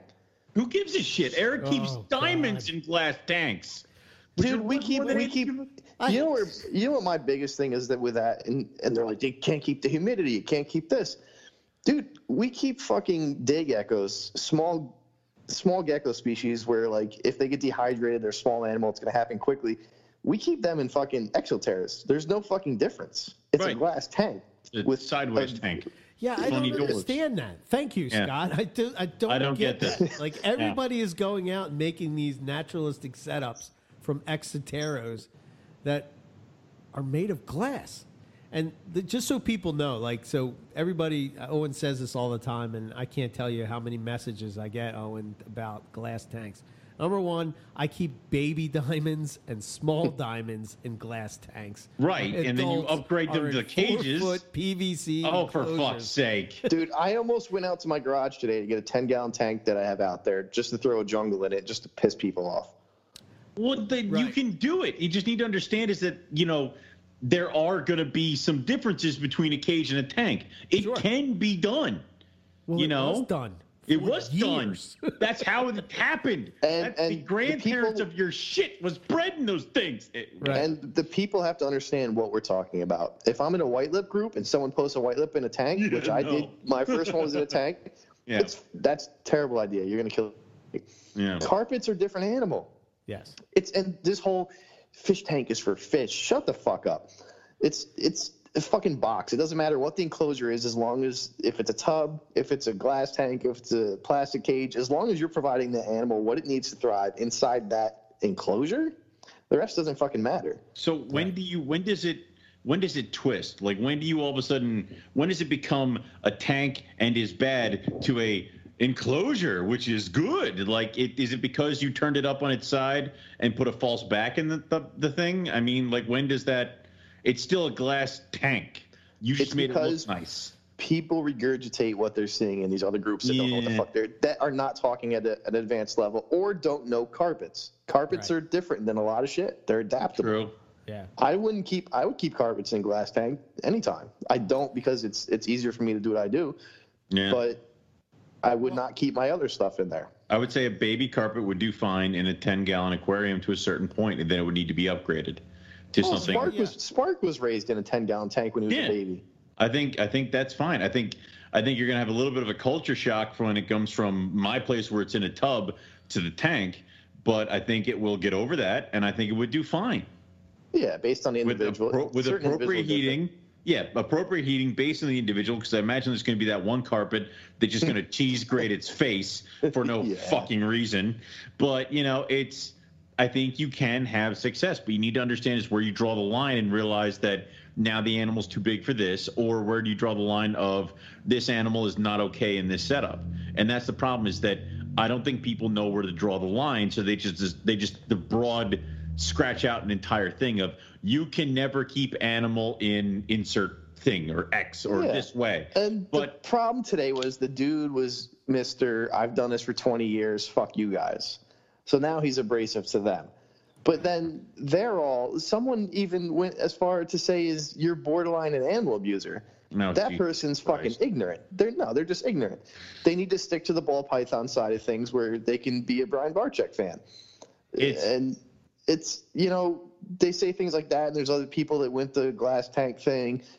I said at one point, I said that snake probably has more room to move around than forty percent of the people who are commenting criticizing it right now than, than their animals. Yeah. They're probably crammed animals. And I It's- just want the people to understand, just just so that they can understand my mindset when it comes to why I keep those snakes, particularly in a glass tank, because I put a hot basking light on top of them. For me, Right. I think the diamond pythons, being a dark carpet python, respond more so than any other carpets to you know a light cycle, heat, the sun, that kind of thing. And that's I would keep agree. that way. And that makes- I'm, I'm sure they're fine on a on a on a uh, on a uh, you know if you're using heat tape or whatever it would be. I'm su- I'm sure you could do that. But for me, my thought process is is that I want them to be cycling to that and I've observed observations with it. Is it the only way to do it? No, because most of the people that breed diamonds keep baby diamonds in tubs. I just prefer to keep them in a tank. That's all. I like your setup better. I like it that you took a eight foot diamond python and crammed it into a five gallon tank. See, here's the thing, though. Here's It's the like thing. morons. Are like really, guys? Here's the thing. You just gave this, Seriously. this this thought out explanation of why you do what you do and Right. why the snake's doing fine in that. Tomorrow, go on a make yourself a fake profile, post a picture of that under an, a different name in that group. See what happens. Not, and how, the not the reduced people- patterns. They're too obvious. Go to the other one. Get, get Good the point. one. just yeah. just a normal looking diamond, right? But you know what I'm saying? Like you would post that, Yeah. and you would get attacked by 60 Of course people. you You cannot keep it in the glass tank. Yeah, but the thing is, you can if you do it correctly. That that's the problem. Is that some people don't know how to do it. They're blanket husbandry everything. Right. And rather than learning, like, listen, I have a water python, female. I put her in a three foot cage. She bashes the shit out of her face trying to kill me because she can see me that I have to cover it up. I put her in a 41 quart bin. She's the calmest puppy dog ever. Yeah.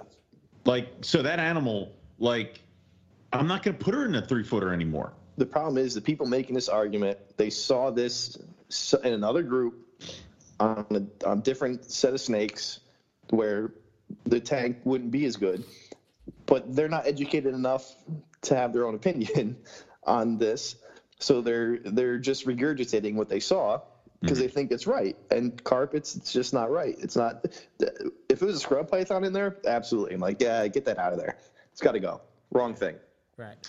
it's a carpet. It's in a tank. It's a pet. Like this, it's the snake's not. It's not being harmed. It's not. There's nothing wrong with it. You know. even then, dude, like I, I've had people. I have a friend that raised several carpets in Exo Terras, and then when they started getting bigger, actually had giant glass. To, I, I don't even know what to call them because you can't even say tanks or terrariums. They're freaking huge, and they're basically just a giant ass glass tank that you know I could stand in. And so what? Why, why is that okay, but the other one isn't?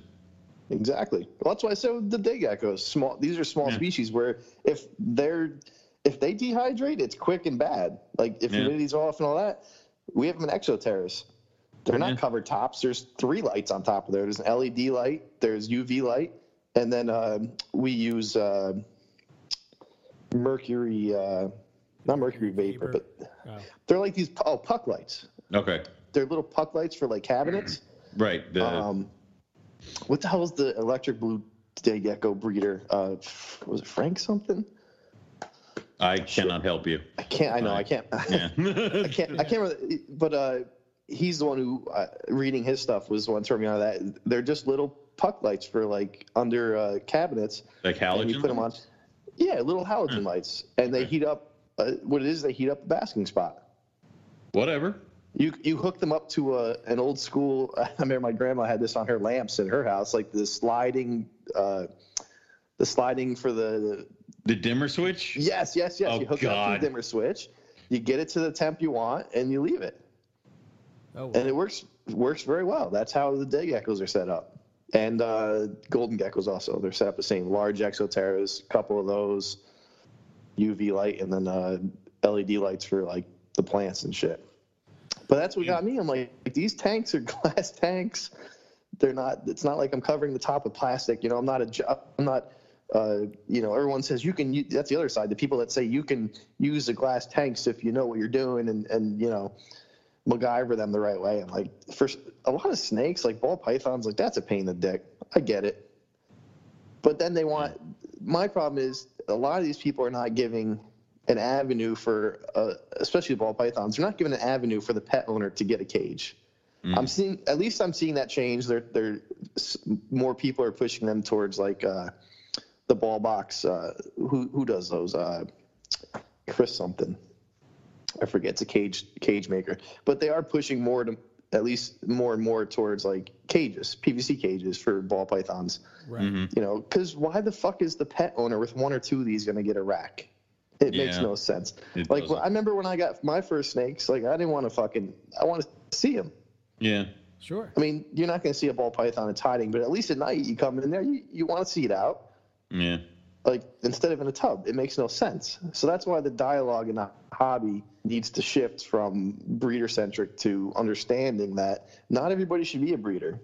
hmm and we're already they don't realize i think a lot of people are losing out on a huge amount of their customer base by not Yes. selling to 98% of their possibility possible customer base they're only selling to breeder And Yeah. dude, go back and listen to the early episodes of MPR. I've said that for years that like we're just missing the mark totally. Like especially, you know, even even chondro people. Like, you know, you think about how somebody would just love to have that as a display animal, you Yeah. know, and to just be there. I mean, come on. You're just missing it if you think that everybody and not only that, you're just making all your competition. I mean, Yeah. that's something the Barkers talked about. Why wouldn't you want, there's like dude there's multiple places i've seen that discussion uh, literally you're just you're selling to your competition um, there's a long post i screenshotted somewhere i have to send it to you uh, i think jordan russell i think it was jordan russell i screenshotted it because it was fuck i forget the word he used but it was basically the snake in a circle eating its own tail. And it Yeah. it it likened that to our hobby and how we do things. And it was it just really rung true with me. It was like oh fuck i wish i could remember more of it. But it was like literally it was just selling to your own to your competition. It's all breeder centric you know. And that's the problem now. Like people are missing out. Like you said the green shit that's all our green tree's gonna well i shouldn't say that because i had this idea where uh, the one green tree that val has hmm is a it's a sibling to the remedy from Buddy Buscemi. right? Yeah. In my mind, I'm like, oh, we should get one of the sicknesses kids, and now we breed the sickness to the remedies bloodline. Call it and call it normal. Yeah. Um. But yeah, there you go. No, Ain't the, nothing um, normal. The uh, I mean, dude, like I I bred stonewash, like bred light head stonewash, and more people come up to me asking just for normal bredli because they dig them as pets. Like I when I bred breed the bredli, I hope for more males because people love bredli just as pets because they're bulletproof. They're a very pretty snake, and I usually bring my female out, and people dig her. So it's just the way it is. And I um, was it a bunch of people kept turning down this granite that I had because like they were interested in the color and the patterns or whatever. The people who ended up buying her just wanted her as a pet and just dug her pattern and color and had never seen a snake like her before. So they're the ones who ended up buying her. So there is room for people who just want to have a really cool looking python as a pet who don't want who have no intentions of breeding. You just have to talk to them about it. And wouldn't that be the, um, you know, like you want those people on your side because if you have if you have like uh, you know all these households in the in the U.S. that are keeping a pet, uh, whatever you want to say. If it's let's say carpets, right? If you have a Yeah. pet carpet, like don't you think that more people are going to be, it, they're going to want to keep that carpet? Right. You know what I mean? Like they're going to want to have that as it's To- their pet. You know, Yeah, I mean, and also from a business standpoint, I've gotten more pictures of that granite carpet python just hanging out on a tree branch or chilling with the people who own her and shit like that than I have of any other snake I have sent that I've produced and sent to people that was going to be used for breeding. Like, eh, you're talking about an animal that you could probably like showcase that was from me. That they do that all the time. So Dude, I, I just thought before, and it, it's sometimes I, when I'm thinking these thoughts, I kind of try to compare it to the other part of my life with with like the mammals and the dogs and the cats. Mm-hmm. I just thought before, I said, you know, I said, if you looked at everybody in the country who owned a dog, what percentage of the, the people that own dogs would you say are pet owners versus actual breeders? Oh man, I would say Yeah. ninety percent are pet keepers, maybe even more, maybe ninety. yeah, I would. Yeah, I would agree. And now, what is it for reptiles? I bet it would be Probably the and- and- opposite. Probably it's, opposite it's side. probably it. opposite when you consider at least the people that want to be breeders. Yeah. Yeah, I here's the thing, I don't want to fucking breed huskies. Okay, Really? Like, Why not? dude. Oh God, please. One's enough. I, but I, but I, I have enough self awareness to be like, and believe me, my, if my wife, my wife will listen to this and be like, we're breed, but I want to breed huskies. I want them all. No. no. You know what I mean? What I'm saying is, I have a self awareness. Is I, that's our lifestyle. The last thing we need is to fucking breed these animals. right. There's not enough people. The, the conversation in reptiles is completely opposite. Everyone thinks they should breed it when a lot less people need to. Yeah. I mean, Eric would be breeding dachshunds, and I'd oh, be God, breeding. those I'd little be, guys. and I'd be. I would just be breeding unholy spawn from the depths of hell. So you know, it's. Yeah. Pretty sure I puked in one in front of one of those dogs. Yeah. many babies. Yeah. It's just. I, I don't puked wanna- in front of one of his dogs while they were judging me. It was probably. It was probably Roxy. Probably she's, Roxy. She's judgmental. Oh, this Um, this thread is a train wreck, man. Oh, you're reading it? no, I'm just, I'm just. You know what? You know what? What baffles me, right? Okay, so Yeah. there's this guy Jake, and he posts this up. Oh, I got my female in the setup, and everybody does 170 page, uh, 170 posts about how he sucks as a keeper, right? What the and if you scroll down, right? Yeah. Wait, you just scroll down to the next, like you go down a little bit more, go down a little bit more, go down a little bit more. There's a guy with a nine foot carpet python that. Uh, Oh, that thing's will be dead by four. Next. Jeez. Anyway, keep going, keep going, keep going. Oh, look, there's another snake in a glass tank. Oh, All right. look, there's another snake in a glass. Oh, look, there's another snake. And nobody says shit. So just Nobody this says guy. Shit. Nobody says nothing. Yes, Not but one word. you- but the reason is is because he did the "I have 20 years, shut the fuck up." Oh, he said that. Okay. He, they, everyone's wrong in that thread. Yeah. Uh, oh, He this is dropped just the- a total clusterfuck. Yeah, Yeah. no, it's the other ones. It's like people will give their comment, but if they don't really respond to it, like you know, it's not going to go as far. This one, anytime someone got you know really critical of do him, we, it was do we do we own this page, Eric? I can't keep track of No. Hell no. pages. no, All right. it's I, I'm actually gonna be. I, I'm gonna I'd message one of the mods and I will say I will wade into this and just destroy everything. no, So- someone's no, someone's a mod in there that we actually know, and I think that's. I, I'm gonna message him, be like, dude, clean What's the up page with up. Yeah. Like, I didn't know you were mod till just today. Actually, that's a true story. I didn't know he was. I think this is more recent. Like, listen, we need to figure something out because this is this is a bad look for for our our part of the hobby here. Like this this page is a train wreck. You gotta you gotta reel in you gotta reel in pages because every once in a while people will just gang up on everybody and it is I don't really post there all that much, and every once in a while I'll share something to that page. But I just, I mean, dude I stopped sharing on our own page. Like I posted up on the yeah, pick I of the don't week. even do it. I posted up on the pick of the week. One time I posted up on the pick a week uh, uh, uh, super caramel jag that had just hatched. And the first question was from somebody I'd never heard of. He said, That's kind of cool. And then I'm like, All right, thanks. He goes, Actually, it's kind of shitty. I'm like, Oh, well, fuck you.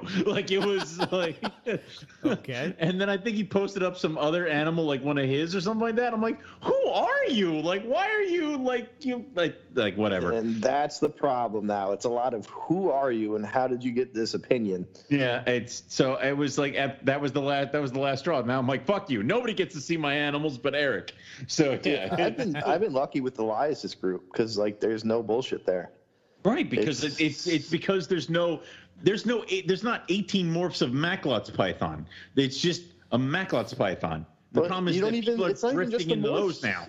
Well, it's not even just the morphs. It's you're not getting care bullshit. You're just getting Well- appreciation for what everyone's got in Well, that to be honest, um, I posted up when I went. I went down and saw KJ, and I took pictures of his baby Dunai. Yeah, I and I post and I posted it up, and people went absolute. These these people who I don't know how they they even found my Facebook page for Rogue, and they start blasting away that these are not Dunai, and that I have no idea what the hell I'm talking about, and all oh this other god, I wish it crap. happened to me. I'm like, I'm like, whoa, whoa, whoa. I'm like, I'm like, they were bred by Ryan Young. I know the parents are done. I they're like, oh, they're crosses. You're full of shit. And then I posted up a picture of the female with the eggs, and then they're like, oh no, but that's really cool, man. I'm like, yeah, go fuck yourselves. Like it was, you you came in guns blazing. You didn't actually ask questions. You immediately jump all over me because, and the and guy even said, everything. and the guy even said, he's like, dude, I import Dunai. I know what I'm doing with Dunai. I'm like, but you don't because I'm telling you right now, that's what these are. He's, but the color's really weird. Okay. I'm sorry you haven't seen any really baby fresh Dunai in your years of importing them. So it's, yeah, no. The second you prove though that you are you were correct, they all want to be your friends and they're complimenting you on things. But you know it, it's a knee jerk reaction that needs to stop. Stop. It's literally a summary of everything that goes on Right. online. Every every everything goes down that road because of these experts that aren't experts or you know. they, they're experts in their own mind, but they don't they don't take the time to ask questions. Because like if they had come at me and been like, "Dude, I've never seen baby Dunai that look like this. Are you sure they're Dunai?" I'd be like, "Yeah, they were produced by Ryan Young. Here's a picture of mom on eggs," and it could have Oh, stopped right there. I remember this. Here's the thing. Remember, you you remember how hot I was, right? Here's the thing. Yeah. It doesn't look like baby You remember Dunai how because you because that person never saw baby Dunai. Yeah, well, congratulations, because they haven't been bred that often. That's what I mean. Yeah. Yeah. That person's telling you that's not a Dunai because that's not what they look like. Dude, that Well, motherfucker's never seen a Dunai, even Right, the pictures. youngest Dunai he's seen is a year old after the color change. KJ Yeah. has babies. I mean, they were, and he's growing them slow. So the, the color change from hatchling to adult is ridiculous. Plus, Dunai is a species is so hideously variable that the male looks nothing like the female that was bred to Nick's Nick's female, and looks nothing like the female that KJ has. So all of them look different, but also somewhat similar. So yeah, it's huh. And message Eric and be like, "Well, this is interesting," and then he does. We've had usually of call- those as of usually late. usually usually calls them up and goes see what i find is it's like when you're playing a guitar and it's like and then he kind of goes you may have you might like les paul i might not but that See, doesn't I'm mean so that you're proud of not you, Owen. as You much did of a not know what a musician Les as I Paul am. was. I still don't. And yeah, that's you have like- no idea. But you're like I've- spouting dude, I've- off just like you're that's a why musician. that's why i didn't and that's why i didn't and normally you have a second type of guitar uh and i don't know what else to put there except maybe fender but that's probably Strat. wrong too. all right cool There so you yeah go. But you might like so that but that you. doesn't mean that we're not as passionate about music in the same way like yeah I, and that whole I've thing. actually is- slowed down though, because because a few years ago, like I would get into just every debate and argument. we're But older, now. tired. Yeah. I don't. I, give a I shit, do I do a lot more scrolling, but the problem is like uh, right now I'm working every other week. Um, we're doing an A B schedule to have less people at work, you know, and um, so between being off every other week and I don't know, just today was the right day. I had to get in that stupid thread, and every once in a while, every once in a while, the right thread will come along, and I'll see enough idiots fucking comment their ignorant comments. They don't know what they're talking about, and I'll jump in and get into it. But I, I know Lot- it lot I've done it as well. I know it That sucks getting into those. thing. What? But like, do you feel like we're kind of letting the shit go, and because people who aren't maybe more knowledgeable aren't jumping on these threads and kind of nipping it, that maybe we are kind of it, it's hurting more than it is Well- helping by just ignoring it. But don't you think, like at this point, like think about when we were coming into the Morelia hobby, There, right? was, there was no book, there, was, was no, podcast, Yes, there was there was no nothing. carpet There was a forum. there was nothing, and you We went on the forum nothing. and you stayed in your spot. And we were You did thankful. not comment if you did not have nothing to add. And if somebody did, they were told to shut the fuck up. we had we had we had brown striped carpets, and we were thankful Am for I those wrong? striped carpets. Am I wrong? No, You- you're not. You, you You're go not. on the I, forum. t- I told someone that the other day. I said I came up in, in the time of the hobby when the forums were around, where if you fucking spoke up, you better know what you're fucking talking about, or your reputation was ruined forever. Right. Exactly. They're gonna I be mean, like, "Oh, that fucking guy."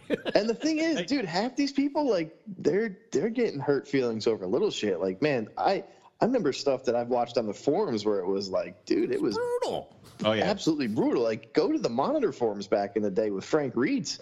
Dude would Yeah. fight you on his own. Like, you could agree totally with him, 100% word for word agree with him. He'd still find a way to fight with you. I don't even know how he did it. I wonder how many people actually have read stacks and don't know it's because that dude made them. Like it's like Yeah, they'll be fighting with the guy. You don't yeah, know uh, nothing. You don't know shit, motherfucker! I built the thing that's in your cage. Like Dude, all right. if Frank was on the monitor forum, guarantee it. I, I- and on the, uh, you know, the monitor groups on Facebook, I don't think he is. I haven't really paid attention enough. I, I feel like he's an old school guy that wouldn't be. But if he was, you're 100% right. People would have his his shit that he's he pioneered.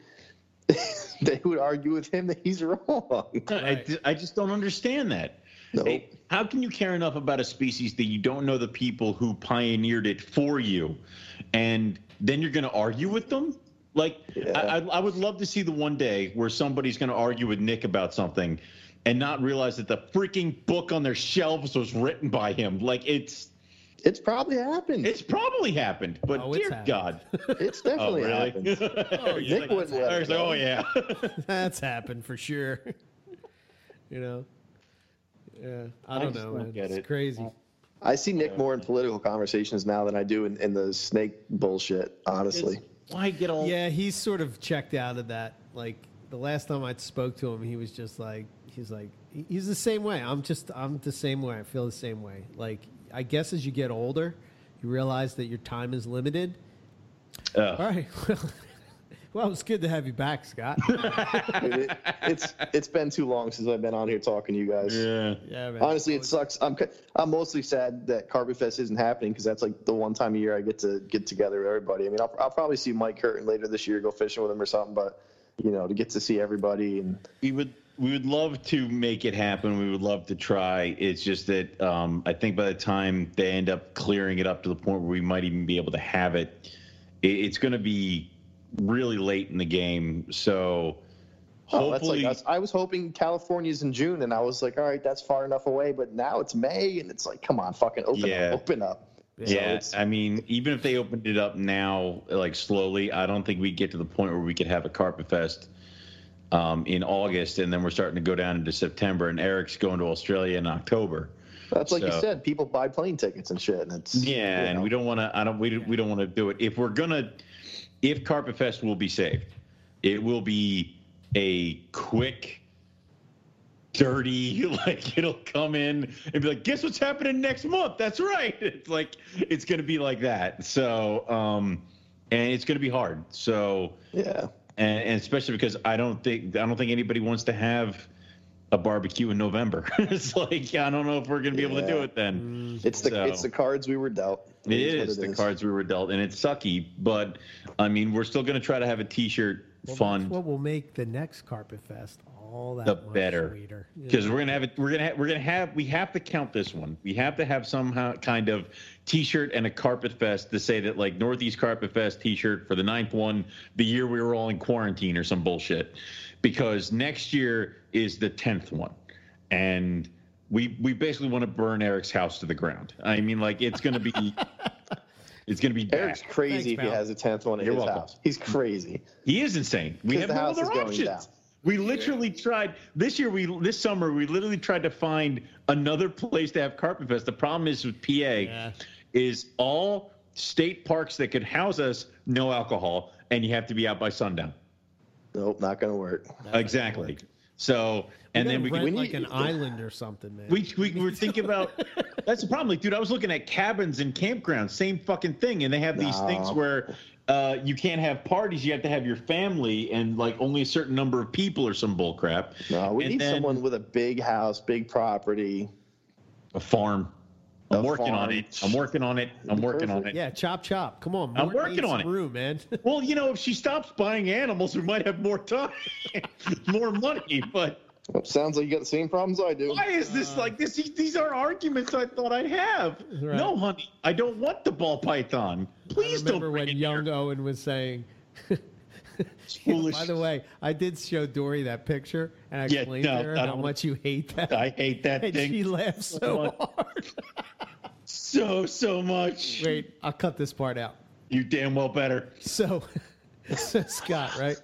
He sends me this picture of a white ball python. It was like I don't know what is it? Uh, uh, It I don't know. It's just an all white, a blue-eyed blue- leucistic, blue-eyed whatever. leucistic or whatever, right? And Owen says he sends us the, the the message of him and Melissa going back and forth about. She's like, "I got this too," and he's like, "Wait, what? What?" Why? Why did you do this? Who, Right? what is, who gave you this? And So she's like, oh, it was dropped off at the office. I'm like, no, yeah, no. He sends this picture and he goes, "I hate this," and then I, I hate this. and then I take the picture and I draw a hat on. drew a top of the hat on it, and then he I sent it said, back. "No, you hate this more," and he's like, "I hate you so." I, I'm like, she's gone too far, and then Eric's like, no, no, no, this would be too far, and he That's gets it, the hat. it, Yeah. too I'm like, you bastard. That's savage. Yeah, it is. Dude, how do you think I ended up with half a rack of ball pythons? Well, it's like, and she's like, well, you know, it'll just be something that we can try to make better and find a home for. I'm like, we could kill it with fire, and then it wouldn't have to be a problem. Yeah, Better no. up your game on the morphs, bro. Oh, dude, are you fucking no? Fuck this thing. Are you kidding me? It's gonna be one of those things that I'm gonna make it better, and then I'm just gonna be like, go to Hamburg, drop off at table, leave. Like it's Oh. Dude, it's how we ended up with half a rack of ball pythons. And no, then I'm not. No, no. I Now we don't even work with. Now we. I, I'm, She I'd like to sell them. She already, she already, somehow I have a retic project because of her. And then there's a 52 pound tortoise that I have to worry about. Mort. I have to convert the shed in the back of my house into a tortoise habitat. Oh, She's not great. put ball pythons in my collection. I draw the line. Don't let her get geckos. That's all I'm gonna tell you. She wants Leachianus. Oh no, We have three boys. No, no. We have three males. I don't even know No, why. and she, this is- she was this is- given all of them. They were free, all of them. This is information that I will not like. Like other buddy is like, hey, I got leechies when Melissa wants them. I'm like, and it's a shame because she'll never hear about that. Like she won't know that you Yeah, have one- leachianus for her. I won't One of help. one of ours is from him. Not an asshole. it's just Oh, kicking my. buddy. it's All right, well, Scott, if people like, when, I have to make the cuts good, you know what I mean? you do. We gotta apo- we gotta apologize, to everyone. They understand. We're all friends here. Like I've known you guys for ten years, so yeah. there's a, Yeah. there's probably a lot of uh, Yeah. This went all over the place. but- Yeah. yeah. It's all good. we haven't we good. haven't talked like this in too long, so it's yeah. I part of it. know. Yeah. Um, okay. Uh, Scott, where would they find you online there you if they go. have to Thank talk to you about things? Uh, I'm still a loser without a business, so you can find me on Facebook under my name or uh, Instagram nyherp underscore revolution, and uh, same thing on TikTok now. I'm fucking around with that. That's a good Really? good. Really? Do you, you know why? Because Why? the organic reach on that's fucking ridiculous. Like That's what the Wait. kids are all on now these days. Yeah, so like, You sound like Jim now. yeah. Don't get Slowly wrong, be- I'm not. I'm I'm, not slowly dancing on becoming there. my I'm just making father. stupid videos with the animals. But um, Okay. but then uh, if you want to read my blogs, they're on Medium.com. You just search Scott Borden, and they're on there. I will start writing again soon. I promise. Yeah, Nice. Yep. Yeah. I got a few. I got a few like half started ones um, in my notes, but like I haven't. I used to write them on the train, and I just haven't been doing it. Uh, I've been doing other stuff recently, so watching TV shows or something. Right. So, Everybody, but I, they they want the time. Like, man, I, what could I could do with all this time? And then now everybody gets the time, and they're like, ah, I'm not going to do that. Yeah. That, that- dude, that's every hard. other week I'm like, all right, I'm gonna write a blog this week. Well, here we are. I go back to work in two days, and I still haven't written one again. So, well, maybe But, uh, we, uh, it's just inspired you. Yeah, maybe, maybe, maybe strike while the iron's hot, buddy. Right. Yeah. That's the other problem. Sometimes you get too many thoughts in your head, and you can't organize them. That's been the other issue. Welcome to MPR, where it is. Yeah. welcome, welcome to Every- this whole episode. Every episode is a is a journey that we don't know where the fuck it's going. Like we we used to have like Just bullet point. journey. We used to have bullet point itinerary per show. Now we just see what the fuck happens. Well, sometimes that's the best. You know. It is the best. I like it so much better. It's so much You more relaxed. the wheel. You hope for the best. You know. Yeah. That's it. People with their itineraries. You know, when you've been doing this for 10 years, you can do whatever the hell you want. So You know exactly what the third question is going to be before I even write it down. What are I know, I know. it's been trained in me like a Yeah. seal. Yeah. I give you a little treat every time. I do. Yeah, he lets me look at a hypo. Yeah, it's a coastal. It is. Yeah. All right. Oh shit. Uh, sweet. Yeah, and then uh, for us, MoreliaPythonRadio.net. Uh, if you want to get in contact with us, info at MoreliaPythonRadio.com. And uh, you can follow us on Facebook and Instagram. Um, and I'm EB Morelia. And Owen.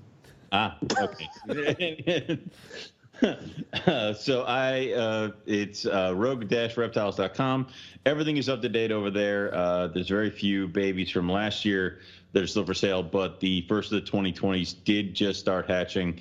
Uh, so the jungles are out, and that's a good-looking pair. Um, uh, the Delia Scattershot female to an Andrew Hare male.